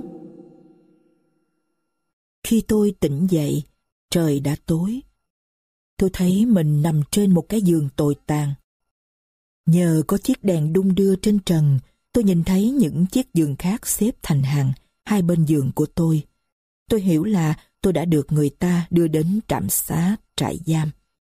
Tôi đã tỉnh được một lúc nhưng chẳng nghĩ ngợi gì, chẳng nhớ được gì, chỉ nghĩ đến niềm hạnh phúc được nằm trên giường. Chắc chắn vào những lúc khác, cái giường bệnh viện trong trại giam này làm tôi trở lại với những cảm tưởng chán chường và thương xót. Nhưng tôi đâu phải là con người trước đây nữa. Chiếc khăn trải giường màu xám thô ráp, tấm chăn mỏng và rách nát. Người ta cảm thấy những sợi rơm qua lần vải bọc ngoài của chiếc đệm. Nhưng có hề gì, miễn là chân tay tôi có thể mềm ra, dễ chịu giữa chăn đệm thô thiển này là được rồi. Dưới tấm chăn dù mỏng thế nào, tôi vẫn cảm thấy dần dần biến mất cái lạnh thấu xương đáng kinh sợ mà tôi đã phải làm quen dần. Tôi ngủ lại. Một tiếng động lớn làm tôi thức giấc. Trời đã sáng. Tiếng động đó từ ngoài vọng vào. Dường tôi nằm ở bên cạnh cửa sổ. Tôi ngồi dậy, ngẩng cổ lên, nhìn qua cửa sổ xem có chuyện gì xảy ra. Cửa sổ mở ra một cái sân rộng của trại giam Biset. Trên sân đông nghịch, hai hàng rào cựu binh vất vả lắm mới giữ được một lối hẹp đi qua sân giữa đám đông. Giữa hai hàng cựu binh đó là năm cái xe chứa đầy người khắp khẩn đi vào. Đó là đám tù khổ sai khởi hành lên đường. Những cái xe đó đều không có mùi, mỗi một dây tù ngồi một xe. Những người tù khổ sai ngồi trên thành xe, mỗi bên lưng tựa vào nhau, tách biệt nhau bằng một dây xích chung theo dọc chiều dài của xe và lúc nào cũng có lính gác đứng ở đầu dãy, súng lên đạn sẵn. Cứ mỗi lần xe sóc nảy lên, người ta nghe tiếng của xích sắt va chạm nhau, nhìn thấy những cái đầu cùng nhấp nhô và hai cẳng chân của họ lúc lắc theo. Mưa phùn làm bầu không khí lạnh buốt, khiến quần vải màu xám của họ dính bết vào đầu gối, đổi thành màu đen. Nước mưa chảy ròng ròng trên những chòm râu dài và những mái tóc cắt ngắn. Mặt họ tím tái, người ta thấy họ run cầm cập, răng nghiến chặt vì lạnh và tức giận. vả lại, ngồi chen chúc như thế thì cũng chẳng động đậy gì được. Một khi đã tán rive vào dây xích, mỗi người chỉ là một phân số xấu xa của cái tổng thể gớm ghiếc mà người ta gọi là một dây tù và cử động giống nhau như một. Trí thông minh đơn lẻ phải thoái vị, cái gông sắt đã kết án trí thông minh vào tội tử hình. Còn con người, động vật, ở đây chỉ được có một nhu cầu và được ăn vào giờ nhất định. Như vậy, lâm vào tình trạng bất động, phần lớn là một nửa trần, đầu không đội mũ và chân buông thõng. Họ bắt đầu cuộc hành trình kéo dài 25 ngày, ngồi trên cùng một chiếc xe, mặc cùng một bộ quần áo trong mùa hè dưới ánh nắng gay gắt tháng 7 và ngay cả mưa lạnh tháng 11. Người ta có lẽ nói rằng con người muốn để nửa bầu trời phục vụ công việc của đao phủ. Giữa đám đông và các xe chở tù, tôi không rõ thiết lập cuộc giao tiếp như thế nào. Một bên nguyền rủa, một bên khoác lác, hai bên đều nguyền rủa nhau. Nhưng tôi thấy theo hiệu lệnh viên đại úy, những chiếc gậy vụt túi bụi một cách ngẫu nhiên vào đầu, vào vai đám tù khổ sai ngồi trên xe và mọi người trở lại không khí im lặng bề ngoài được gọi là trật tự với những cặp mắt nảy lửa căm thù và những nắm tay của bọn tù khổ sai ngồi co mình trên đầu gối. Năm cổ xe chở tù khổ sai được lính sang đầm cưỡi ngựa và lính bộ binh đi bộ đi kèm dần dần biến mất sau chiếc cửa cao và hẹp của Bisset. Chiếc xe thứ sáu chạy theo sau, trong đó lúc lắc lĩnh kỉnh những chảo, những ga men bằng đồng và những dây xích để thay thế. Một vài người canh tù ăn muộn nên khi ra khỏi nhà ăn phải chạy theo sau để đuổi kịp đơn vị. Đám đông diễu qua trước mặt, toàn bộ cảnh tượng đó biến đi như một cảnh huyền ảo. người ta nghe thấy tiếng động nặng nề của bánh xe và tiếng vó ngựa trên đường lát gạch ở Fontainebleau tăng dần trong không khí. Tiếng roi quất vào lưng ngựa, tiếng xích sắt loãng xoảng, cả tiếng la hét của dân chúng nguyền rủa chuyến đi của đám tù khổ sai. Và đó, đối với tôi, mới chỉ là bắt đầu. Ông luật sư đã nói gì với tôi? Những cảnh khổ sai. Dẫu sao, chết vẫn là nghìn lần hơn. Lên đoạn đầu đài vẫn hơn là tù khổ sai. Hư vô vẫn hơn là địa ngục. Đưa đầu vào máy chém vẫn hơn là đeo gông vào cổ. Trời ơi, hình phạt khổ sai sao đáng sợ đến thế. Chương 15 Không may là tôi không ốm. Hôm sau, tôi phải rời khỏi bệnh xá trở về xà liêm án chém. Không đau ốm. Đúng là vì tôi còn trẻ, khỏe, dòng máu nóng vẫn chảy trong huyết mạch, chân tay vẫn tuân theo mọi ý thích thất thường của tôi. Tôi khỏe mạnh cả về thể xác lẫn tinh thần, có thể trạng tốt, đủ để sống lâu. Đúng vậy, điều đó là sự thật. Tuy nhiên, tôi có một căn bệnh, một căn bệnh chết người do chính bàn tay con người tạo nên. Từ lúc rời bệnh xá, một ý nghĩ xót xa chợt đến với tôi làm tôi phát điên. Đó là tôi có thể vượt ngục nếu người ta để tôi ở lại đó. Những thầy thuốc cùng những y tá lương thiện ở đó tỏ ra quan tâm đến tôi. Chết trẻ thế này mà lại chết vì án tử hình. Người ta có thể nói họ ái ngại cho tôi khi họ tỏ ra ân cần lo lắng bên giường bệnh. Những con người đó đã chữa cho tôi khỏi sốt, nhưng không chữa được án tử hình cho tôi. Tuy vậy, điều đó lại quá dễ dàng với họ. Cánh cửa đã mở. Họ chỉ việc lặng lặng để tôi đi. Họ có phải làm gì đâu. Bây giờ thì dịp mai đó không còn nữa. Đơn chống án của tôi sẽ bị bác bỏ bởi vì mọi việc đã đâu vào đấy. Nhân chứng đã đưa ra đủ các chứng cứ, những người biện hộ đã bào chữa hết mình. Các quan tòa cũng đã xem xét kỹ lưỡng. Tôi không tin vào chuyện đó, trừ phi... Không, thật điên rồ, không còn hy vọng gì nữa. Chống án chẳng qua là chiếc dây thừng treo ngươi lơ lửng bên bờ vực thẳm và người ta đã từng có lúc nghe thấy nó kêu răng rắc cho đến khi đứt hẳn và ngươi rơi xuống vực sâu, giống như lưỡi dao mái chém, phải mất 6 tuần nữa mới rơi xuống cổ ngươi. Nếu tôi được ân xá thì sao? Được ân xá? Ai ban lệnh đặc xá mới được chứ? Và tại sao? Đặc xá thế nào? Không thể nào người ta đặc xá cho tôi được. Phải tử hình tôi để làm gương như lời họ nói. Tôi chỉ phải trải qua ba bước nữa. Nhà tù Bisset, nhà tù La Conciergerie và cuối cùng là quảng trường La Rêve. Chương 16 Trong thời gian ngắn ở bệnh xá, tôi ngồi bên cạnh cửa sổ có ánh mặt trời. Mặt trời đã xuất hiện trở lại, hay ít nhất cũng là nhận được từ mặt trời tất cả những gì mà chấn song sắt cửa sổ đã để lại cho tôi. Tôi ngồi đó, hai tay ôm cái đầu nặng trĩu, nóng rực vì chẳng có gì để cầm. Khuỷu tay đặt trên đầu gối, hai chân gác lên những thanh ngang của chiếc ghế tựa. Sự suy sụp khiến tôi còng người xuống, thu mình lại như không còn xương cốt, không còn cơ bắp và chân tay nữa. Mùi ngột ngạt của nhà tù làm tôi khó thở hơn bao giờ hết. Trong tay tôi hãy còn văng vẳng tiếng xiềng xích của đoàn tù khổ sai. Tôi cảm thấy mệt mỏi trước cảnh của nhà tù Bisset lắm rồi. Dường như Chúa Trời thương tôi và ít nhất người cũng đã cho một con chim nhỏ đến hót ở đầu mái nhà trước mặt. Tôi không biết Chúa Trời hay quỷ sứ chấp thuận lời cầu nguyện của tôi, nhưng cùng lúc đó tôi nghe thấy bên dưới cửa sổ một giọng hát. Không phải là tiếng chim hót, mà đúng hơn là tiếng hát trong trẻo êm ái của một thiếu nữ 15 tuổi. Tôi giật mình ngẩng đầu lên, chăm chú nghe một cách khao khát tiếng hát của cô theo một điệu chậm chạp và uể oải, một tiếng hát nỉ non, buồn thảm và ai oán. Tôi chưa từng nghe ai hát như thế, và cũng không thể nghe hơn được nữa. Ý nghĩa ẩn dụ của bài vẽ kinh khủng ấy, tôi chỉ hiểu có một phần nói về cuộc đấu tranh của tên cướp với đội tuần phòng. Tên ăn cắp hắn đã gặp và gửi về cho vợ lời nhắn nhủ kinh khủng này. Tôi đã hạ thủ một người và đã bị bắt. Người đàn bà đó chạy vào cung điện Versailles với một tờ biểu dân vua. Nhà vua phẫn nộ và bắt thủ phạm phải nhảy một điệu ở nơi không có sàn nhảy. Tất cả những điều đó được hát theo một điệu du dương nhất với một giọng mềm mại nhất làm ru ngủ người nghe.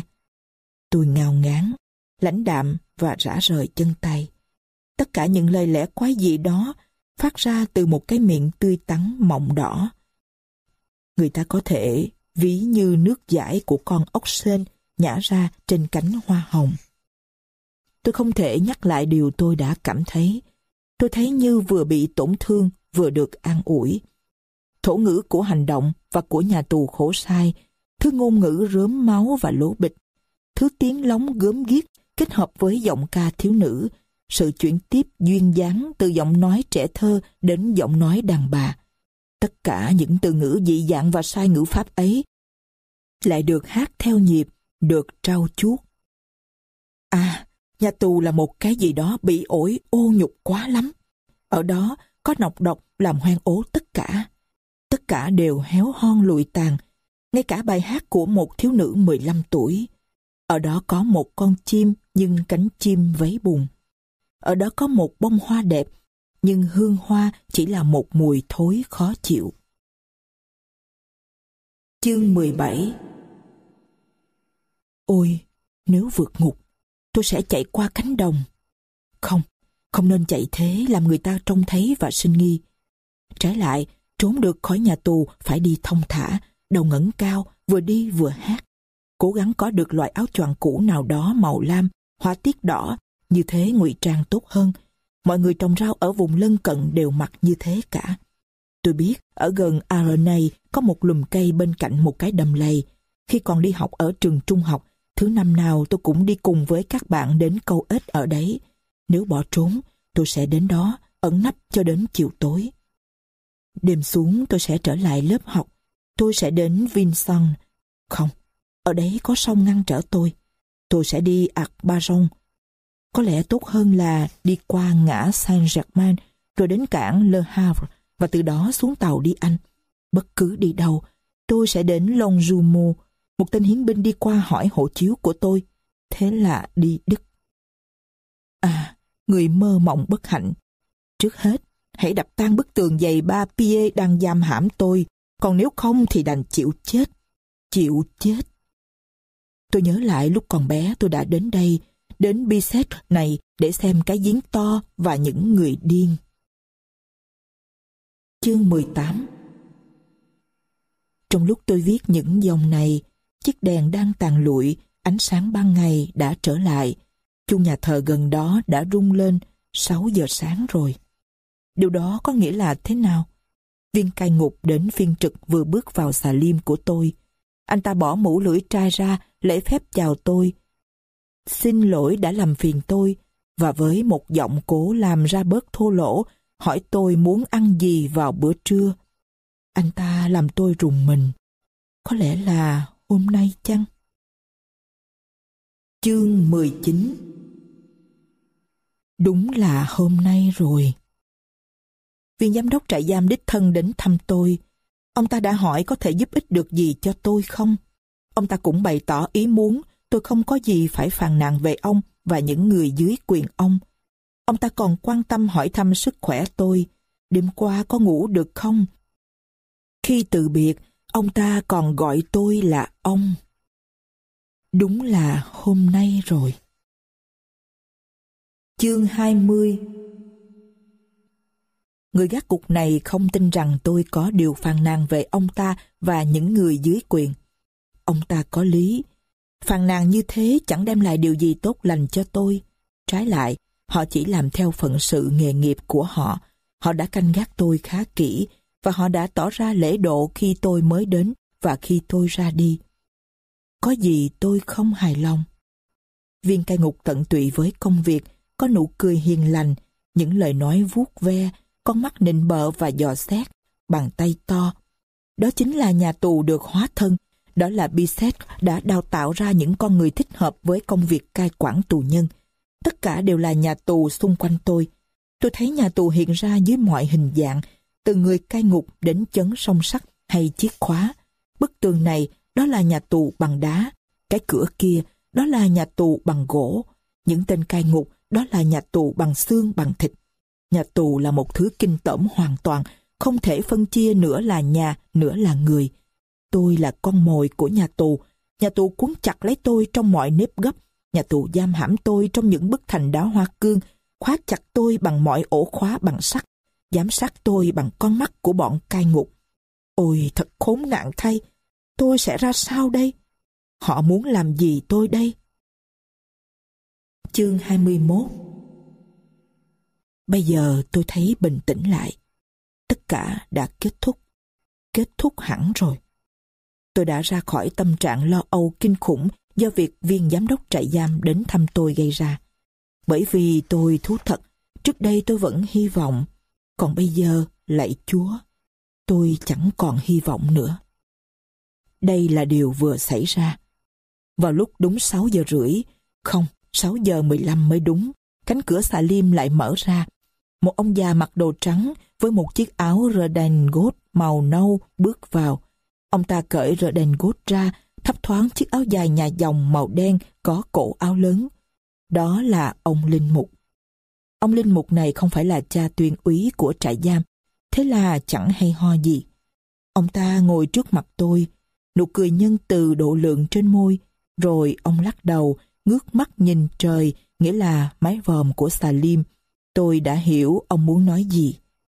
Này con, ông ta nói, con đã chuẩn bị xong chưa?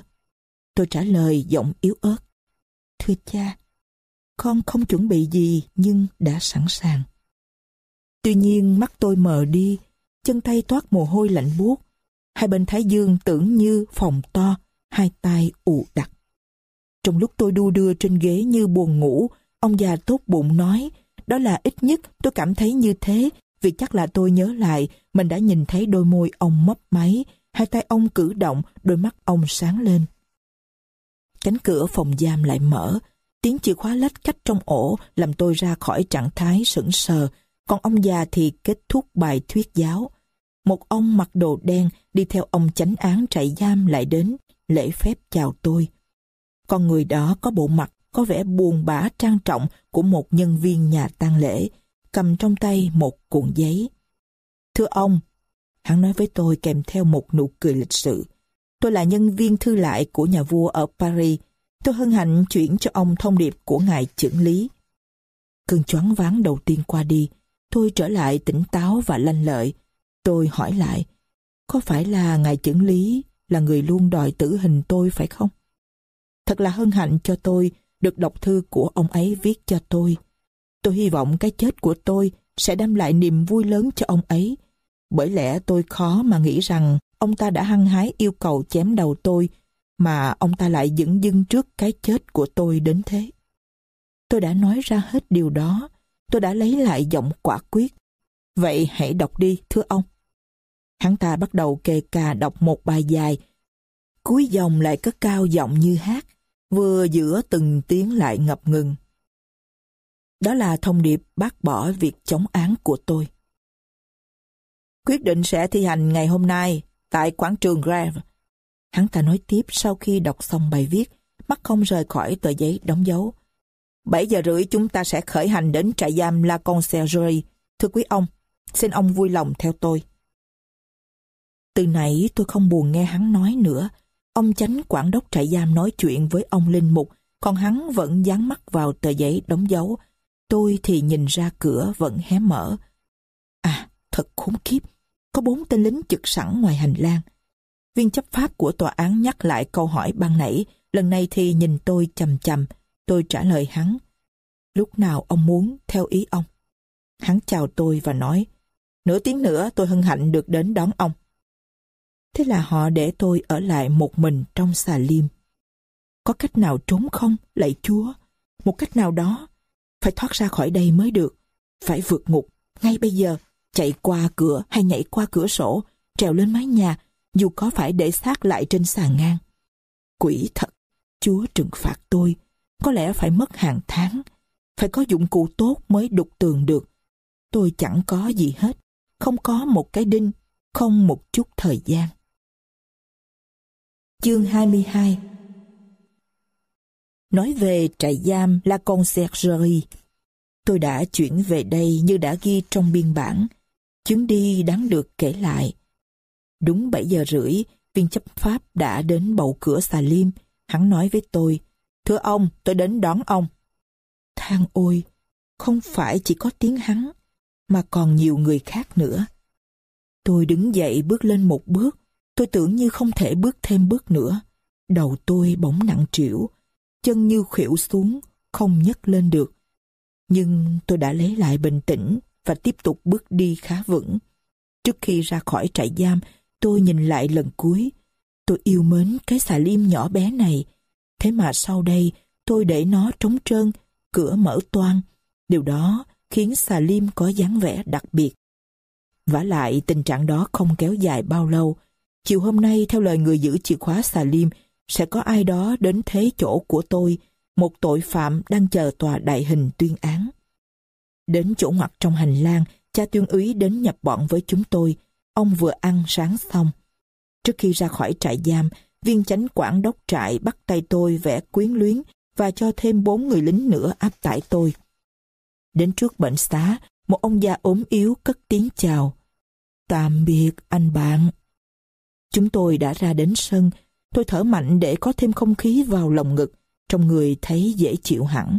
Nhưng chúng tôi không ở ngoài trời được lâu. Một chiếc xe trạm có ngựa kéo chờ sẵn ở sân thứ nhất, cũng vẫn là chiếc đưa tôi đến đây hôm trước.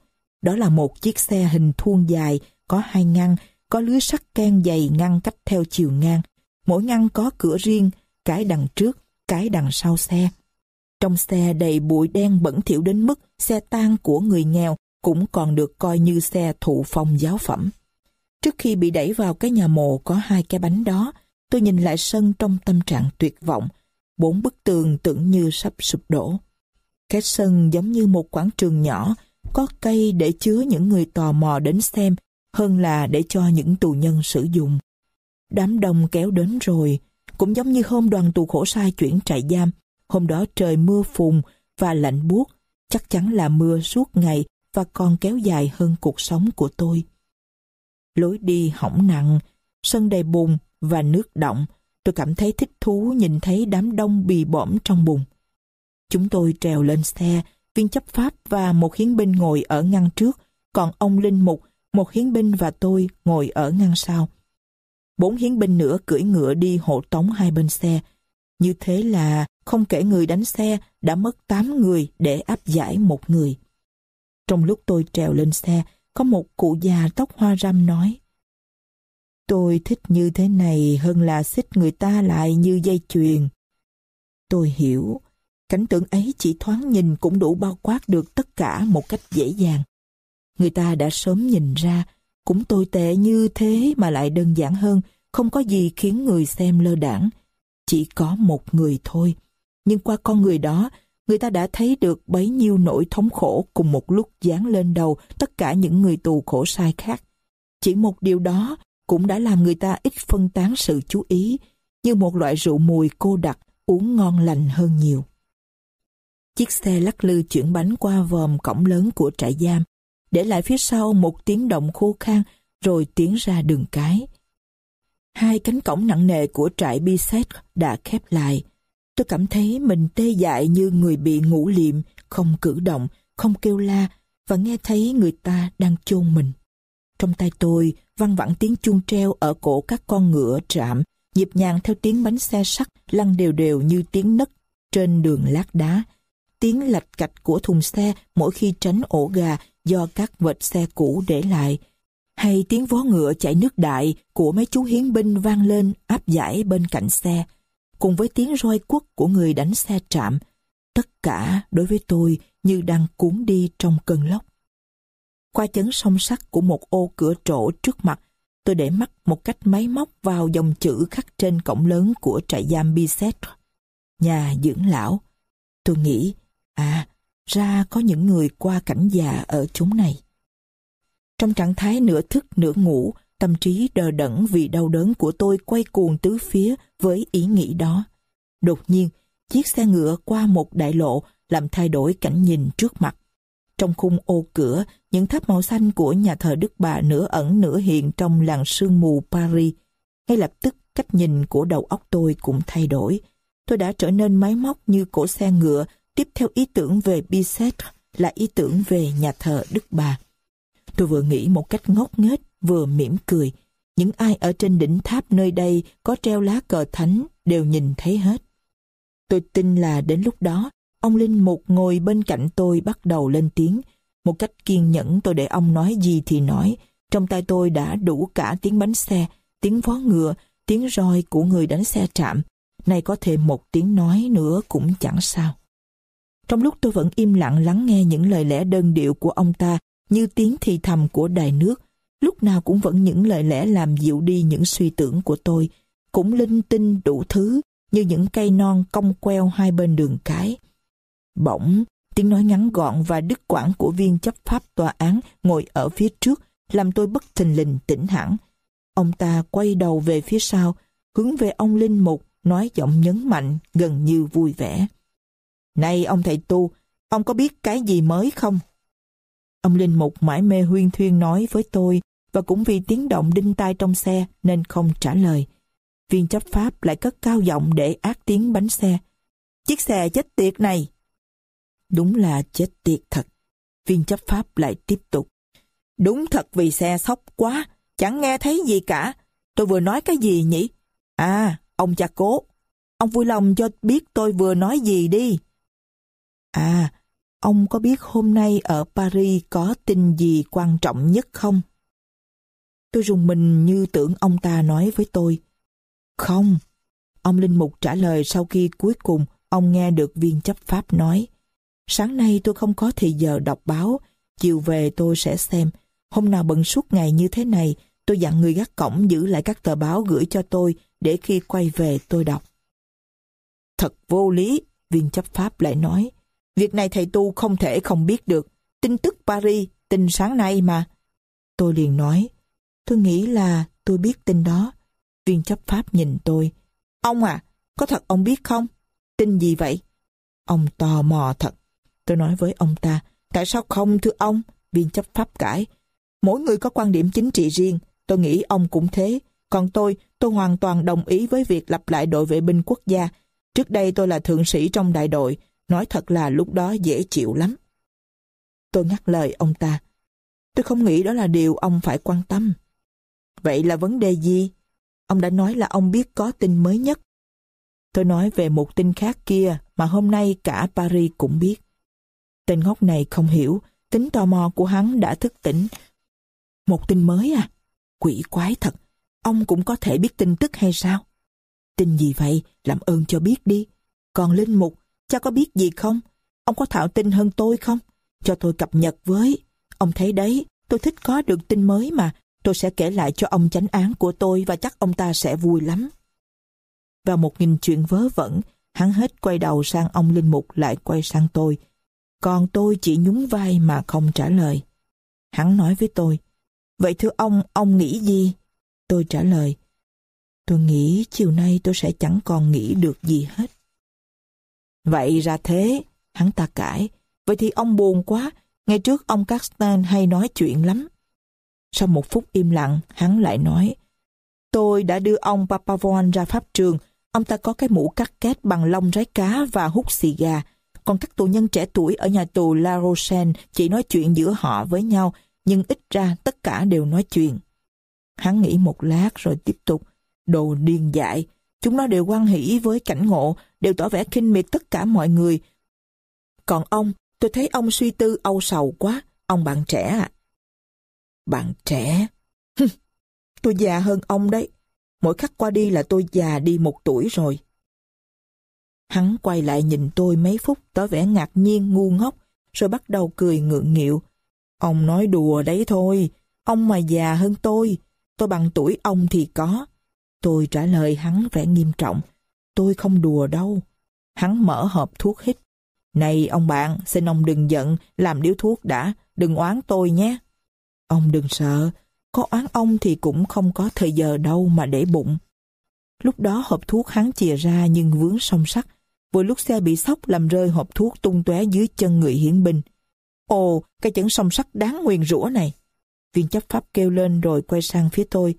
Ông có thấy tôi bất hạnh không? Thuốc lá của tôi mất hết cả rồi.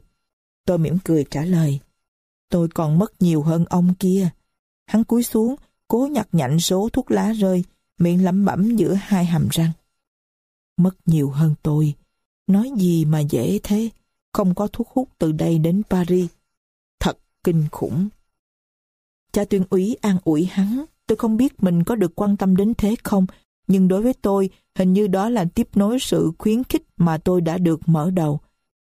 Dần dần cuộc trò chuyện giữa viên chấp pháp tòa án và ông cố đạo diễn ra. Tôi mặc kệ họ nói chuyện với nhau, còn tôi nghĩ đến phận tôi. Đề cập đến Barrier, chắc là người ta luôn luôn để ý đến tôi, nhưng tôi thấy Paris hôm nay ồn ào hơn thường lệ.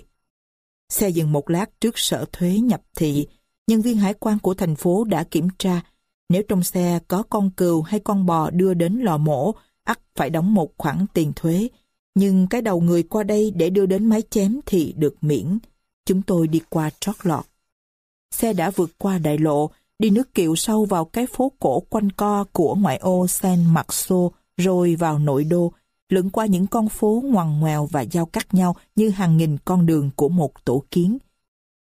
Trên đường lát đá nhỏ hẹp, tiếng bánh xe lăn ầm ỉ và nhanh, khiến tôi không nghe được tiếng động nào của bên ngoài. Khi tôi nhìn qua ô cửa hình vuông, tôi thấy đám đông người qua đường dừng lại nhìn theo chiếc xe đi qua và tiếng lũ trẻ con chạy theo sau. Tôi cũng thấy loáng thoáng ở ngã tư, bóng dáng một người đàn ông hay đàn bà ăn mặc rách rưới, có khi là cả hai, cầm trong tay một bó giấy in, chung quanh là những khách qua đường tranh cãi nhau, miệng mở rộng như đang hét to. Chung đồng hồ của cung điện vừa điểm 8 giờ rưỡi, chúng tôi đã đến sân lớn của nhà tù La Conciergerie. Khi chiếc cầu thang lớn của nhà thờ màu đen, những cửa con hung dữ hiện ra trước mắt, tôi thấy ớn lạnh. Xe vừa đổ, tôi tưởng như tim sắp ngừng đập. Xe mở nhanh như chớp, tôi dùng hết sức tàn nhảy xuống khỏi chiếc xà lim lưu động, ngay lập tức được giải đi rất nhanh dưới mái vòm giữa hai hàng rào lính. Đã có đám đông tụ tập ở lối đi. Chương 23 Hễ đi trong những dãy hành lang công cộng của tòa án, tôi còn cảm thấy gần như tự do và thoải mái. Nhưng khi được dẫn qua những cửa thấp lè tè, những cầu thang bí mật, những dãy hành lang nội bộ, những dãy hành lang dài, kín mít, ngột ngạt, chỉ dành cho người kết án và người bị kết án, thì mọi quyết định cương quyết của tôi biến đi đâu hết. Viên chấp pháp luôn luôn kèm tôi, còn ông Linh Mục thì đã bỏ đi, hẹn hai tiếng nữa sẽ trở lại, ông ta còn có việc của mình. Người ta dẫn tôi đến phòng chánh quản đốc trại giam. Viên chấp pháp muốn giao tôi tận tay cho ông chánh quản. Đây là một sự trao đổi. Ông chánh quản đã yêu cầu hắn đợi một lát, đồng thời báo cho hắn biết sẽ có vật săn để trao lại. Tiện xe trạm trở về sẽ áp giải đến tận Bisset. Chắc chắn tên tội phạm kết án hôm nay sẽ được ngủ luôn trong xà liêm ở đó, trên bó rơm mà tôi chưa kịp dùng. Tốt, viên chấp pháp trả lời ông chánh quản. Tôi sẽ đợi một lát. Chúng ta sẽ lập hai biên bản một lúc, mọi việc sẽ ổn thỏa thôi. Trong khi chờ đợi, người ta để tôi ở lại trong một căn phòng nhỏ liên kề phòng ông chánh quản đốc. Ở đó, người ta để tôi lại một mình, nhưng cửa đã khóa rất kỹ. Tôi không biết tôi nghĩ đến cái gì, cũng không biết tôi ở đây được bao nhiêu lâu rồi. Một tiếng cười phá lên rất to bên tai tôi làm tôi bừng tỉnh. Tôi ngước mắt lên rùng mình. Tôi không còn ở một mình trong buồn. Có một người đàn ông khoảng 55 tuổi, người tầm thước, nhiều nếp nhăn, lưng còng, tóc bắt đầu hoa râm, chân tay béo lùn, có cái nhìn mờ ám trong đôi mắt xám xịt, cái cười cay đắng trên khuôn mặt bẩn thỉu, quần áo rách rưới, cởi trần không ai muốn nhìn. Hình như người ta đã mở cửa đẩy hắn vào đây rồi khép cửa lại lúc nào tôi không để ý. Giá mà cái chết cũng có thể đến như thế. Tôi và hắn chầm chầm nhìn nhau trong mấy giây đồng hồ. Hắn kéo dài cái cười giống như tiếng rang, còn tôi nửa ngạc nhiên, nửa khiếp sợ. Cuối cùng tôi nói với hắn, anh là ai? Hỏi gì mà lạ? Một Frios. Tiếng lóng có nghĩa là tử tù. Một Frios nghĩa là gì nhỉ? Thắc mắc của tôi làm hắn vui lên gấp bội. Hắn lại cười phá lên và trả lời.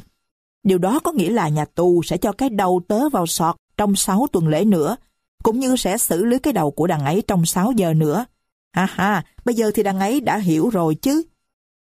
Quả thật tôi tái xanh tái xám, tóc dựng ngược. Đó là một tên tội phạm khác đã thành án vào hôm nay. Ở Bisset, người ta đang đợi hắn đến. Người kế tiếp của tôi. Hắn tiếp tục. Đằng ấy muốn gì nữa? Đây là câu chuyện của tớ. Bố tớ là một tử tù. Rất tiếc là đao phủ đã chặt đầu ông ta khi giá treo cổ dựng lên. Vì ân huệ của Chúa. Lên 6 tuổi tớ không còn cha mẹ. Mùa hè tớ đi lang thang bên vệ đường để xin bố thí. Người ta dắt qua cửa xe trạm cho tớ vài đồng xu. Mùa đông tớ đi chân đất. Vừa lội trong bùn, vừa hà hơi và ngón tay đỏ lên diệt cống. Người ta nhìn thấy cặp đùi của tớ qua chiếc quần quá mỏng. Lên 9 tuổi, tớ bắt đầu dùng đến hai bàn tay, tiếng lóng. Thỉnh thoảng tớ móc túi hay xoáy một cái áo măng tô. Lên 10, tớ là một tên ăn cắp thiện nghệ. Tớ làm quen với nhiều người. 17 tuổi tớ trở thành tên ăn cắp có hạn. Tớ làm chìa khóa giả, xong vào một cửa hàng để xoáy đồ. Đến tuổi trưởng thành rồi tớ bị án khổ sai. Cuộc sống trong tù khổ sai khá vất vả. Ngủ trên gián, uống nước lã, ăn bánh mì đen. Tớ sống vất vả điều đứng, chẳng để làm gì cả. Bị đánh đòn bằng gậy rồi đem phơi nắng. Tóc bị cắt trọc. Mặc dù trước đó tóc tớ màu hạt dẻ rất đẹp. Cần gì? Tớ hết thời rồi. 15 năm như thế, tớ đã 32 tuổi rồi. Một buổi sáng đẹp trời, người ta đưa cho tớ một tờ giấy và 66 franc và tớ bị án 15 năm khổ sai, lao động 16 tiếng một ngày, 30 ngày một tháng và 12 tháng một năm. Đó là bình đẳng. Tớ muốn là một người trung thực với 66 franc. Tớ có những tình cảm đẹp trong bộ quần áo rách rưới như là trong chiếc áo nhà dòng của thầy tu. Nhưng trên giấy tờ tùy thân bị quỷ ám của tớ, người ta ghi tù khổ sai được trả tự do. Đi đến đâu tớ cũng phải đưa cho người ta coi tờ giấy đó và cứ 8 ngày một tớ phải đến trình diện ông xã trưởng nơi người ta bắt tớ định cư. Thật là một thư giới thiệu tệ hại. Một tên tù khổ sai mà. Tớ là mọi người phải sợ hãi. Trẻ con trông thấy tớ đều sợ phát khiếp và bỏ chạy cả. Đến đâu người ta cũng đóng cửa đối với tớ. Không ai muốn giao công việc cho tớ. Tớ phải sống với 66 franc. Nhưng rồi tớ vẫn phải sống. Tớ xin đi làm, chỉ yêu cầu trả công 15 xu mỗi ngày, rồi 10 xu, 5 xu cũng phải làm. Làm sao đây? Một hôm đói quá, tớ lấy khuỷu tay đập dở cửa kính một hiệu bánh mì. Tớ thó bánh, rồi người chủ cửa hiệu tóm được tớ. Tớ chưa kịp ăn bánh của ông ta, nhưng phải lao động khổ sai chung thân với ba chữ nung đỏ trên vai. Tớ sẽ chỉ cho cậu thấy nếu cậu muốn. Người ta gọi đó là tái phạm tớ bị giải đến nhà tù khổ sai ở Tu Long. Lần này người ta chua thêm trên giấy tờ là khổ sai chung thân. Tớ phải tìm cách vượt ngục. Muốn trốn, phải khoét thủng ba bức tường, chặt đứt hai xiên ở chân, và tớ kiếm được một cái đinh. Người ta bắn đại bác báo động vì coi chúng tớ là tù khổ sai được mặc áo đỏ, giống như hồng y giáo chủ La Mã. Khi chúng tớ thoát khỏi trại và người ta bắn đại bác khi chúng tớ bỏ trốn. Thuốc đạn đại bác trùm lên bộ lông của những con chim sẻ. Lần này không có giấy tờ tùy thân màu vàng, tiền cũng không có. Tớ gặp những bạn bè cũ cũng đã hết thời hoặc đã cắt dây. Hoàng Lương. Người đứng đầu bọn họ đề nghị tớ trà trộn vào trong bọn và người ta sẽ hạ thủ hết bọn họ trên đường đi. Tớ nhận lời giết người để sống, khi thì một xe ngựa chở khách, khi thì một xe trạm, khi một lái bò đi ngựa. Tiền bị cướp hết, còn súc vật kéo hay xe thì bỏ mặt đấy. Chúng tớ chôn nạn nhân ở gốc cây, chú ý không để thò chân ra, rồi người ta nhảy múa trên mặt quyệt để chứng tỏ không phải là đất mới xáo lên. Tớ chống già là gì thế?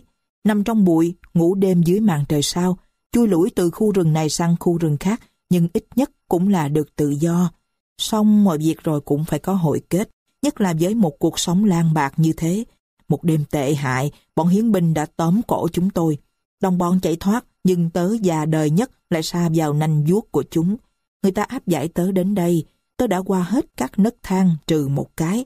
Đã từng ăn cắp một chiếc khăn mùi xoa hay giết người, từ nay là tất cả đối với tớ. Lại còn tái phạm nữa, chỉ còn sang tay tên đau phủ nữa là xong. Dù việc của tớ chỉ ít hôm đã xử xong, lại chúa, tớ bắt đầu già đi và trở thành vô dụng. Cha tớ đã cưới bà quá, tiếng lóng, nghĩa là lên mấy chém. Đến lượt tớ cũng sẽ kết thúc cuộc đời bằng cái máy chém. Thế đấy anh bạn ạ. Tôi nghe chuyện hắn kể như một thằng ngốc không biết gì hết. Hắn lại bắt đầu cười to hơn lúc bắt đầu kể chuyện và muốn cầm tay tôi. Tôi lùi lại khiếp đảm. Hắn lại nói, Bồ này, trong đằng ấy không có dáng gì là can đảm. Không nên tỏ ra nhát gan trước cái chết như thế. Đằng ấy thấy không? Phải trải qua một thời điểm khó khăn ở pháp trường La Rêve. Nhưng thời điểm ấy qua đi rất nhanh. Tớ muốn có mặt ở đấy để chỉ cho đằng ấy biết cái lưỡi dao chém nó sập xuống như thế nào. Trời đất, tớ không muốn chống án, nên người ta muốn chặt đầu tớ hôm nay cùng với đằng ấy. Cùng một ông linh mục ấy sẽ rửa tội cho hai đứa mình luôn thể. Hy vọng cuối cùng của đằng ấy đối với tớ cũng thế thôi. Đằng ấy có thấy tớ là người tử tế không? Nói đi anh bạn, muốn có tình bạn không? Hắn còn tiến lên một bước sáng lại gần tôi, nhưng tôi xua tay đẩy ra và nói, cảm ơn. Ủa cái anh này, có vẻ quan dạng quá đấy. Tôi ngắt lời hắn. Anh bạn, tôi cần tĩnh tâm một lát, hãy để tôi được yên. Lời nói nghiêm trang của tôi khiến hắn trở nên tư lự, hắn động đậy cái đầu xám như hói, rồi lấy móng tay gãi vào cái ngực lông lá sau chiếc áo sơ mi để hở. Hắn thầm thì giữa hai hàm răng. Tôi hiểu, về việc ấy ông Linh Mục phải... Rồi sau một phút im lặng, hắn lại nói gần như nhút nhát. Này, anh có bộ quan dạng lắm. Anh có chiếc áo Redengate chẳng còn giúp gì anh được bao nhiêu. Nhà tù sẽ lột của anh đấy. Chi bằng anh cho tôi đi, tôi sẽ bán lấy tiền mua thuốc hút. Tôi cởi chiếc Redengate ra trao cho hắn. Hắn vỗ tay vui mừng như trẻ con, rồi thấy tôi chỉ còn chiếc sơ mi trên người lại rung bần bật. Hắn nói, anh bạn lạnh đấy. Mặc cái áo này vào, trời mưa anh sẽ không bị ướt. Giá lại cũng cần ăn mặc đàng hoàng lúc lên xe ra pháp trường chứ. Vừa nói hắn vừa cởi chiếc áo len thô màu xám đang mặc rồi để lên cánh tay tôi. Tôi không đáp, cứ để mặc cho hắn làm gì thì làm. Lúc đó tôi đang dựa người vào tường, tôi không thể biết con người đó ảnh hưởng đến tôi như thế nào. Còn hắn bắt đầu ngắm nghía chiếc redingot tôi vừa đưa cho hắn và mỗi lúc lại suýt xoa vui vẻ. Các túi còn mới nguyên, cổ chưa sờn, mình sẽ có ít nhất 15 franc đây. Hạnh phúc biết bao, đủ thuốc hút trong 6 tuần nữa trong khi chờ phúc thẩm. Cửa phòng bật mở, người ta đến tìm cả hai người chúng tôi. Tôi sẽ đi theo đến tòa để được biết ngày giờ thi hành án, còn hắn sẽ được giải đi Bisset. Hắn vừa cười vừa đi giữa tốp lính và nói Này đừng nhầm lẫn nha, tôi và ông kia vừa đổi áo cho nhau đấy. Đừng nhầm tôi với ông kia. Quái thật, không phải chạy chọt gì mà bây giờ có cái để mua thuốc lá hút. Chương 24 Lão già gian ác kia, hắn đã lấy cái áo redingot của tôi vì tôi có muốn cho hắn đâu, rồi hắn để lại chiếc áo khoác len rách rưới gớm ghiếc này. Mình sẽ có bộ dạng như thế nào đây? Tôi để hắn lấy chiếc áo của tôi không phải vì vô tâm hay vì thương người. Không, vì hắn to khỏe hơn tôi. Nếu tôi từ chối có lẽ hắn sẽ đánh tôi bằng những cú đấm mạnh chứ chẳng chơi. Chao ôi, lòng từ thiện ư. Tôi đầy ác cảm với hắn. Đáng lẽ tôi có thể tự tay mình bóp cổ hắn, tên ăn cắp lõi đời. Có thể nện cho hắn một trận, đạp hắn xuống chân tôi. Tôi cảm thấy nhức nhối tâm can, trong lòng cay đắng. Cái chết gần kề khiến cho người ta trở nên vô cùng hung dữ. Chương 25 Họ đưa tôi vào xà lim chỉ có bốn bức tường, rất nhiều chấn song sắt ở cửa sổ, nhiều khóa ở cửa. Dĩ nhiên là như thế. Tôi yêu cầu một cái bàn, một ghế tựa và có cái gì để viết. Người ta đã đem đến. Sau đó tôi yêu cầu một cái giường. Người gác ngục nhìn tôi một cách ngạc nhiên như muốn hỏi để làm gì kia chứ. Tuy nhiên họ cũng kê vào đấy một cái giường đai vải ở góc xà lim nhưng đồng thời một hiến binh cũng đến ở trong cái gọi là buồn tôi.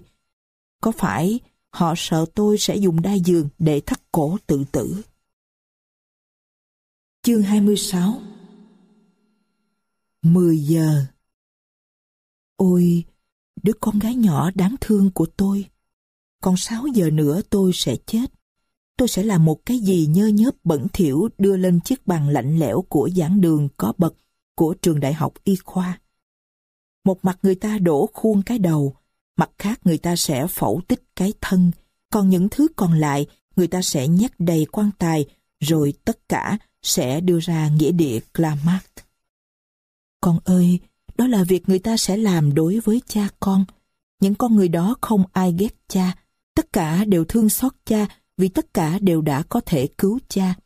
Họ sắp giết cha. Con có hiểu ra điều đó không Mary? Họ bình tĩnh giết cha theo đúng thủ tục, lễ nghi vì lợi ích của sự vật. Trời ơi! Con gái đáng thương của cha, cha đã yêu thương con rất nhiều. Cha đã từng hôn lên cái cổ trắng ngần thơm tho của con. Không ngừng luồn một tay vào mớ tóc xoăn mềm như lụa của con.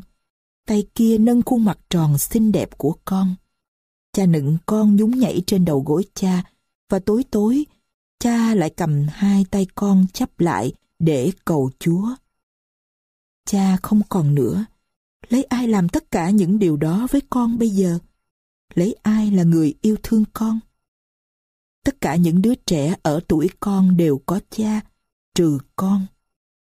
Con ơi, làm sao con bỏ được thói quen được nhận quà vào những ngày đầu năm mới? Những món đồ chơi xinh đẹp, kẹo bánh và những nụ hôn. Làm sao con bỏ được thói quen được ăn uống?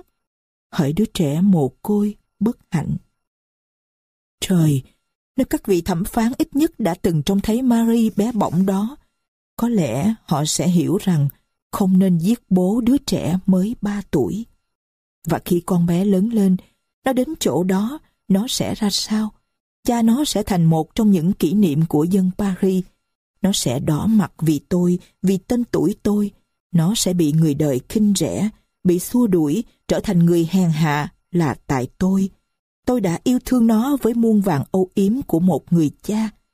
Ôi, Marie yêu quý của cha. Có thật là con sẽ xấu hổ vì cha? Con sẽ ghê gớm cha không? Thật khốn khổ thầy Tôi đã mắc tội gì đây?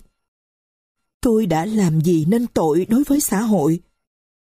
Thang ôi, có đúng là chiều nay tôi sẽ chết không? Có đúng là tôi không? Những tiếng kêu tôi nghe thấy từ bên ngoài, đám đông đang vui vẻ rảo bước trên bờ sông, những người hiến binh đang sửa soạn trong doanh trại, ông linh mục mặc áo choàng đen, một người khác nữa bàn tay đỏ lòm. Tất cả những người đó là dành cho tôi. Chính tôi là kẻ sắp từ giả cõi đời này. Tôi hiện đang sống ở đây, đang cử động, đang hít thở, đang ngồi bên chiếc bàn này cũng giống như những cái bàn khác ở nơi khác. Cuối cùng chính là tôi, là người tôi sờ thấy. Tôi cảm thấy có quần áo xếp nếp như thế này đây. Chương 27 Và giá như tôi biết việc đó sẽ tiến hành như thế nào, và ở đó người ta chết như thế nào, nhưng thật kinh khủng, tôi có biết gì đâu. Tên của cổ máy đó đáng sợ thật, và tôi tuyệt nhiên không hiểu làm sao cho đến lúc này tôi đã có thể viết ra điều đó và đọc nó lên. Cổ máy chém được đọc lên trong 10 chữ. Chú thích. Tiếng Pháp. Guillotine 10 chữ. Đọc tiếp. Liên kết lại có dáng vẻ và bộ mặt đúng là phù hợp để dấy lên một ý nghĩ hải hùng và người y sĩ tai ương đã nghĩ ra nó quả là có một cái tên họ tiền định. Chú thích. Guillotine, máy chém, dựa theo tên người phát minh là Guillotin. Đọc tiếp. Từ ngữ gớm ghiếc đó có một hình ảnh mơ hồ, không được xác định, hơn nữa lại hung dữ. Mỗi âm tiết như một bộ phận của cổ máy. Trong tâm trí tôi đã xây dựng và không ngừng phá hủy các cấu trúc quái gở đó. Tôi không dám nêu câu hỏi về vấn đề đó, nhưng thật là kinh khủng nếu không biết đó là gì và tiến hành ra sao. Hình như đó là một cái ván bập bên và người ta đặt nó trên bụng người tử tù. Ôi, tóc tôi sẽ bạc trắng trước khi đầu tôi rơi xuống. Chương 28 Tuy nhiên có một lần tôi đã bắt gặp nó. Một hôm vào khoảng 11 giờ rưỡi, tôi ngồi trên xe chạy qua quảng trường Rave. Bỗng nhiên xe dừng lại. Trên quảng trường đám đông đang tụ tập. Tôi thò đầu ra cửa xe. Bến sông, quảng trường Grave đông nghịch đám bình dân. Đàn ông, đàn bà, trẻ con đứng ở lan can. Cao hơn đầu người là một cái bục bằng gỗ sơn đỏ. Có ba người đang dựng đoạn đầu đài. Ngày hôm đó, người ta xử trảm một tên tội phạm và máy chém được lắp đặt tại đây. Tôi quay đầu đi để khỏi phải nhìn. Bên cạnh xe, tôi nghe tiếng một thiếu phụ nói với con mình. Nhìn kìa con, người ta đang lấy sáp nến để bôi vào rãnh cho lưỡi dao lúc hạ xuống được trơn đấy. Chắc là hôm nay lại vẫn những con người đang ở đó. Chung đồng hồ vừa điểm một giờ đúng. Chắc họ lại đang làm trơn cái rãnh ấy. Lần này, hỡi kẻ khốn nạn, tôi sẽ không quay đầu nữa. Chương 29 Xin hãy tha cho tôi. Có lẽ người ta sẽ miễn cho tôi.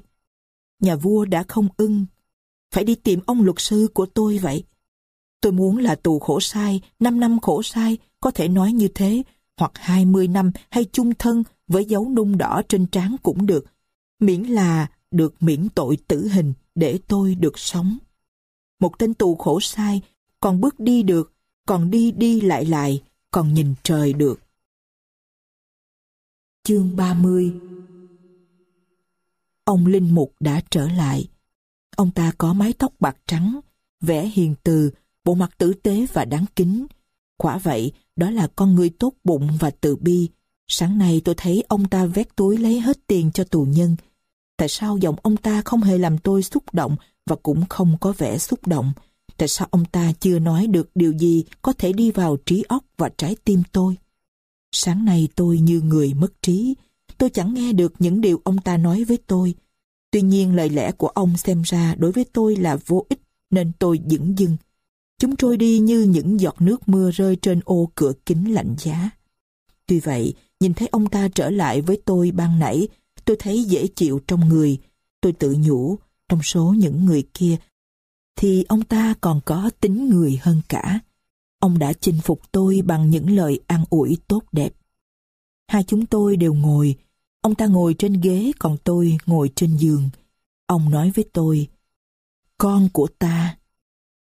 Nghe vậy tôi như được cởi tấm lòng. Ông nói tiếp, con có tin ở Chúa không? Có thưa cha. Con có tin ở nhà thờ Gia Tô theo giáo lý Tông Đồ và La Mã không? Dạ thế nào cũng được thưa cha. Con có vẻ nghi ngờ. Rồi ông bắt đầu nói, nói rất lâu, rất nhiều lời, rồi khi tin là đã nói hết, ông đứng dậy nhìn tôi lần đầu tiên từ khi ông bắt đầu thuyết giáo và hỏi tôi, thế nào con, tốt chứ? Tôi trả lời là tôi đã nghe ông ta nói, trước hết là như nuốt từng lời, sau đó là hết sức chú ý và sau nữa là hết sức thành kính. Tôi cũng đứng dậy, Thưa cha, xin cha để con một mình ở đây. Ông ta hỏi tôi, vậy bao giờ ta trở lại? Con sẽ cho cha biết sao? Thế là ông Linh Mục ra khỏi phòng, không nói gì, nhưng như tự nói với mình. Đúng là một kẻ nghịch đạo. Không, dù tôi đã xa đọa rồi, tôi không phải là kẻ bán bổ Thượng Đế và Chúa Trời chứng giám cho tôi là người tin ở Chúa. Nhưng còn cái ông già đó đã nói gì với tôi? Không có gì để tôi phải xúc cảm, phải mũi lòng, phải khóc lóc. Không có gì gắn bó với tâm hồn ông từ trái tim ông truyền sang tôi. Trái lại, tôi chỉ thấy lơ mơ, không có gì được nhấn mạnh có thể áp dụng cho mọi người trong mọi hoàn cảnh. Lối nói kiểu cách ở những chỗ cần phải sâu sắc, nhạt nhẽo ở những chỗ phải giản dị. Một thứ thuyết giáo cảm tính, một khúc bi thương thần học, thỉnh thoảng lại trích dẫn một câu Latin, Thánh Augustine, Thánh Gregoire và còn gì nữa vả lại ông ta có vẻ đọc thuộc lòng một bài học đã đọc 20 lần rồi trở lại một đề tài đã bị phai nhạt trong trí nhớ vì đã quá quen thuộc. Mắt mở mà không nhìn ai, giọng nói đều đều không nhấn mạnh, tay không cử động. Nhưng làm sao ông ta có thể làm khác được? Ông linh mục này mang danh nghĩa cha tuyên úy nhà tù, Chức nghiệp của ông là an ủi vỗ về và ông ta sẽ sống với việc đó. Những người tù khổ sai, những người sắp bị hành hình đều thuộc phạm vi giao giảng của ông. Ông nghe họ xưng tội và giúp đỡ họ vì ông có địa vị để làm công việc ấy. Ông đã già đi trong việc đưa người về cõi chết. Từ lâu rồi ông đã quen với cái việc làm người khác rùng mình run sợ. Tóc của ông đã bạc trắng, không còn mọc nữa. Nhà tù khổ sai, đoạn đầu đài là nơi lui tới hàng ngày của ông. Ông đã quá nhàm với công việc này. Chắc hẳn ông có cuốn sổ riêng, trang nào ghi tên những tù khổ sai, trang nào cho người bị án tử hình.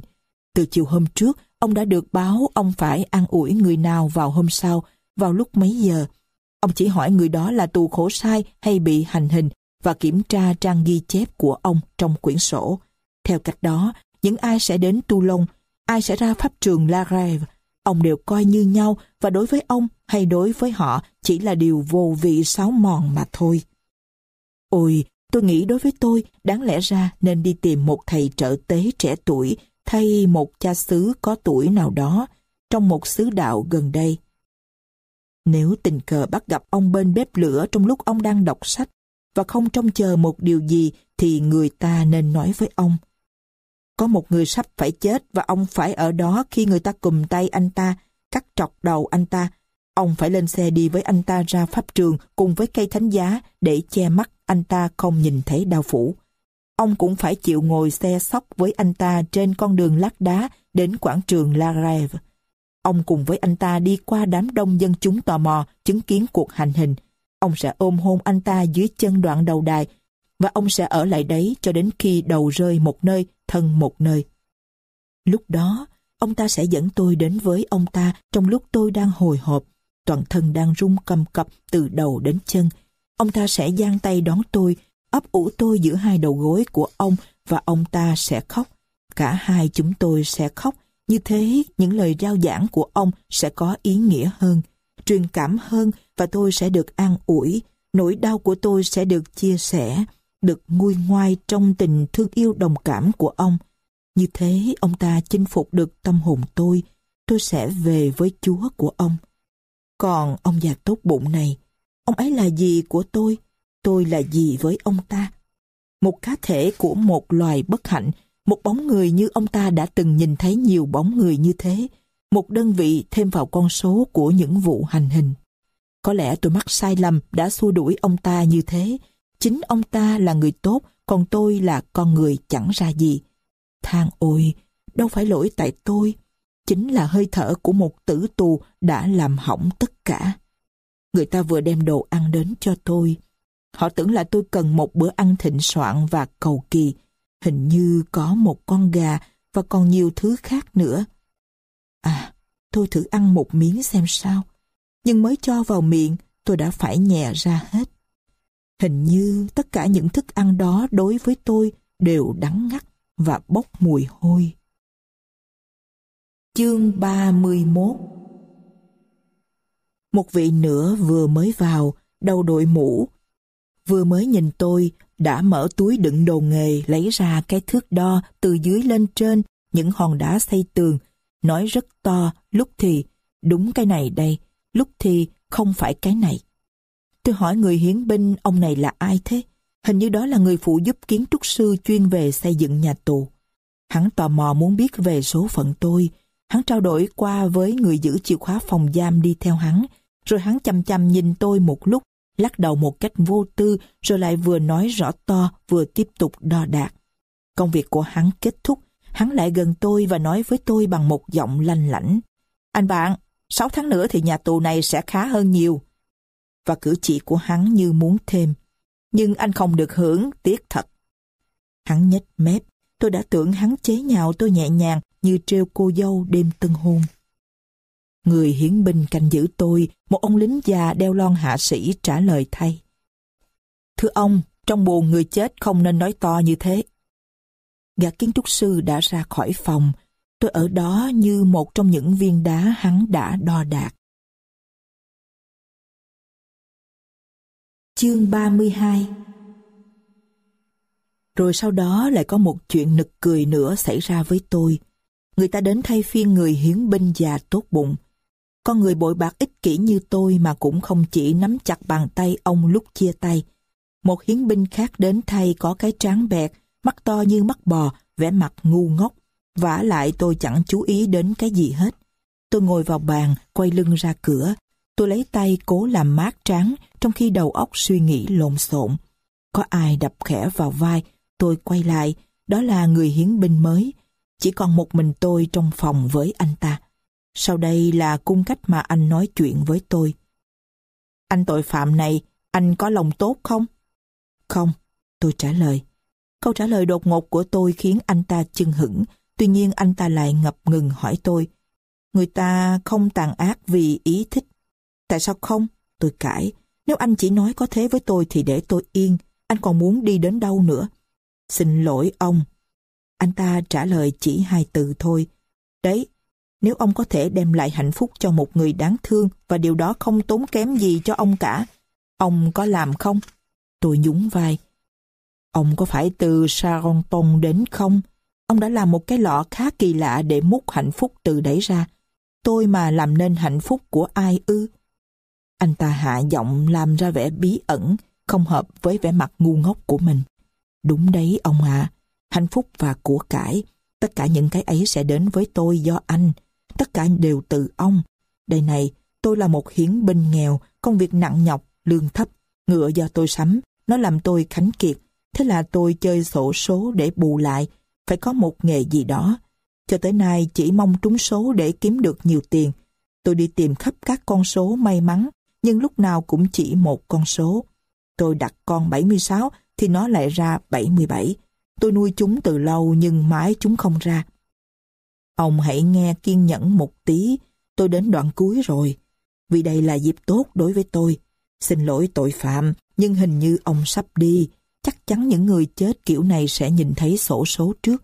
Ông hãy hứa với tôi, tối mai đến báo cho tôi ba con số tốt. Điều ấy chẳng làm phiền gì đến ông, đúng không? Tôi không sợ ma đâu, ông yên tâm. Đây là địa chỉ của tôi.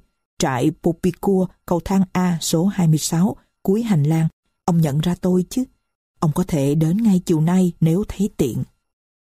Tôi sẽ không thèm trả lời tình ngốc này nếu một hy vọng điên rồ không lóe ra trong đầu tôi. Trong tình hình tuyệt vọng của tôi hiện nay, người ta đã tưởng bẻ gãy xiềng bằng một sợi tóc. Tôi trả lời hắn, giả vờ đóng kịch như người nào sắp chết cũng có thể làm. Nghe đây, đúng là tôi có thể làm anh giàu hơn nhà vua và thắng sổ số được bạc triệu với một điều kiện. Hắn mở to con mắt ngớ ngẩn. Điều kiện nào? Điều kiện nào? Tất cả để chịu lòng ông, ông tội phạm. Tôi cho ông bốn con số chứ không phải ba như ông yêu cầu. Ông hãy cởi quần áo, đổi lấy quần áo của tôi mặc vào. Nếu chỉ có vậy, hắn cởi hàng móc áo đầu tiên trên bộ đồng phục. Tôi đứng dậy khỏi chiếc ghế tựa, quan sát mọi động tác của hắn, tim đập mạnh.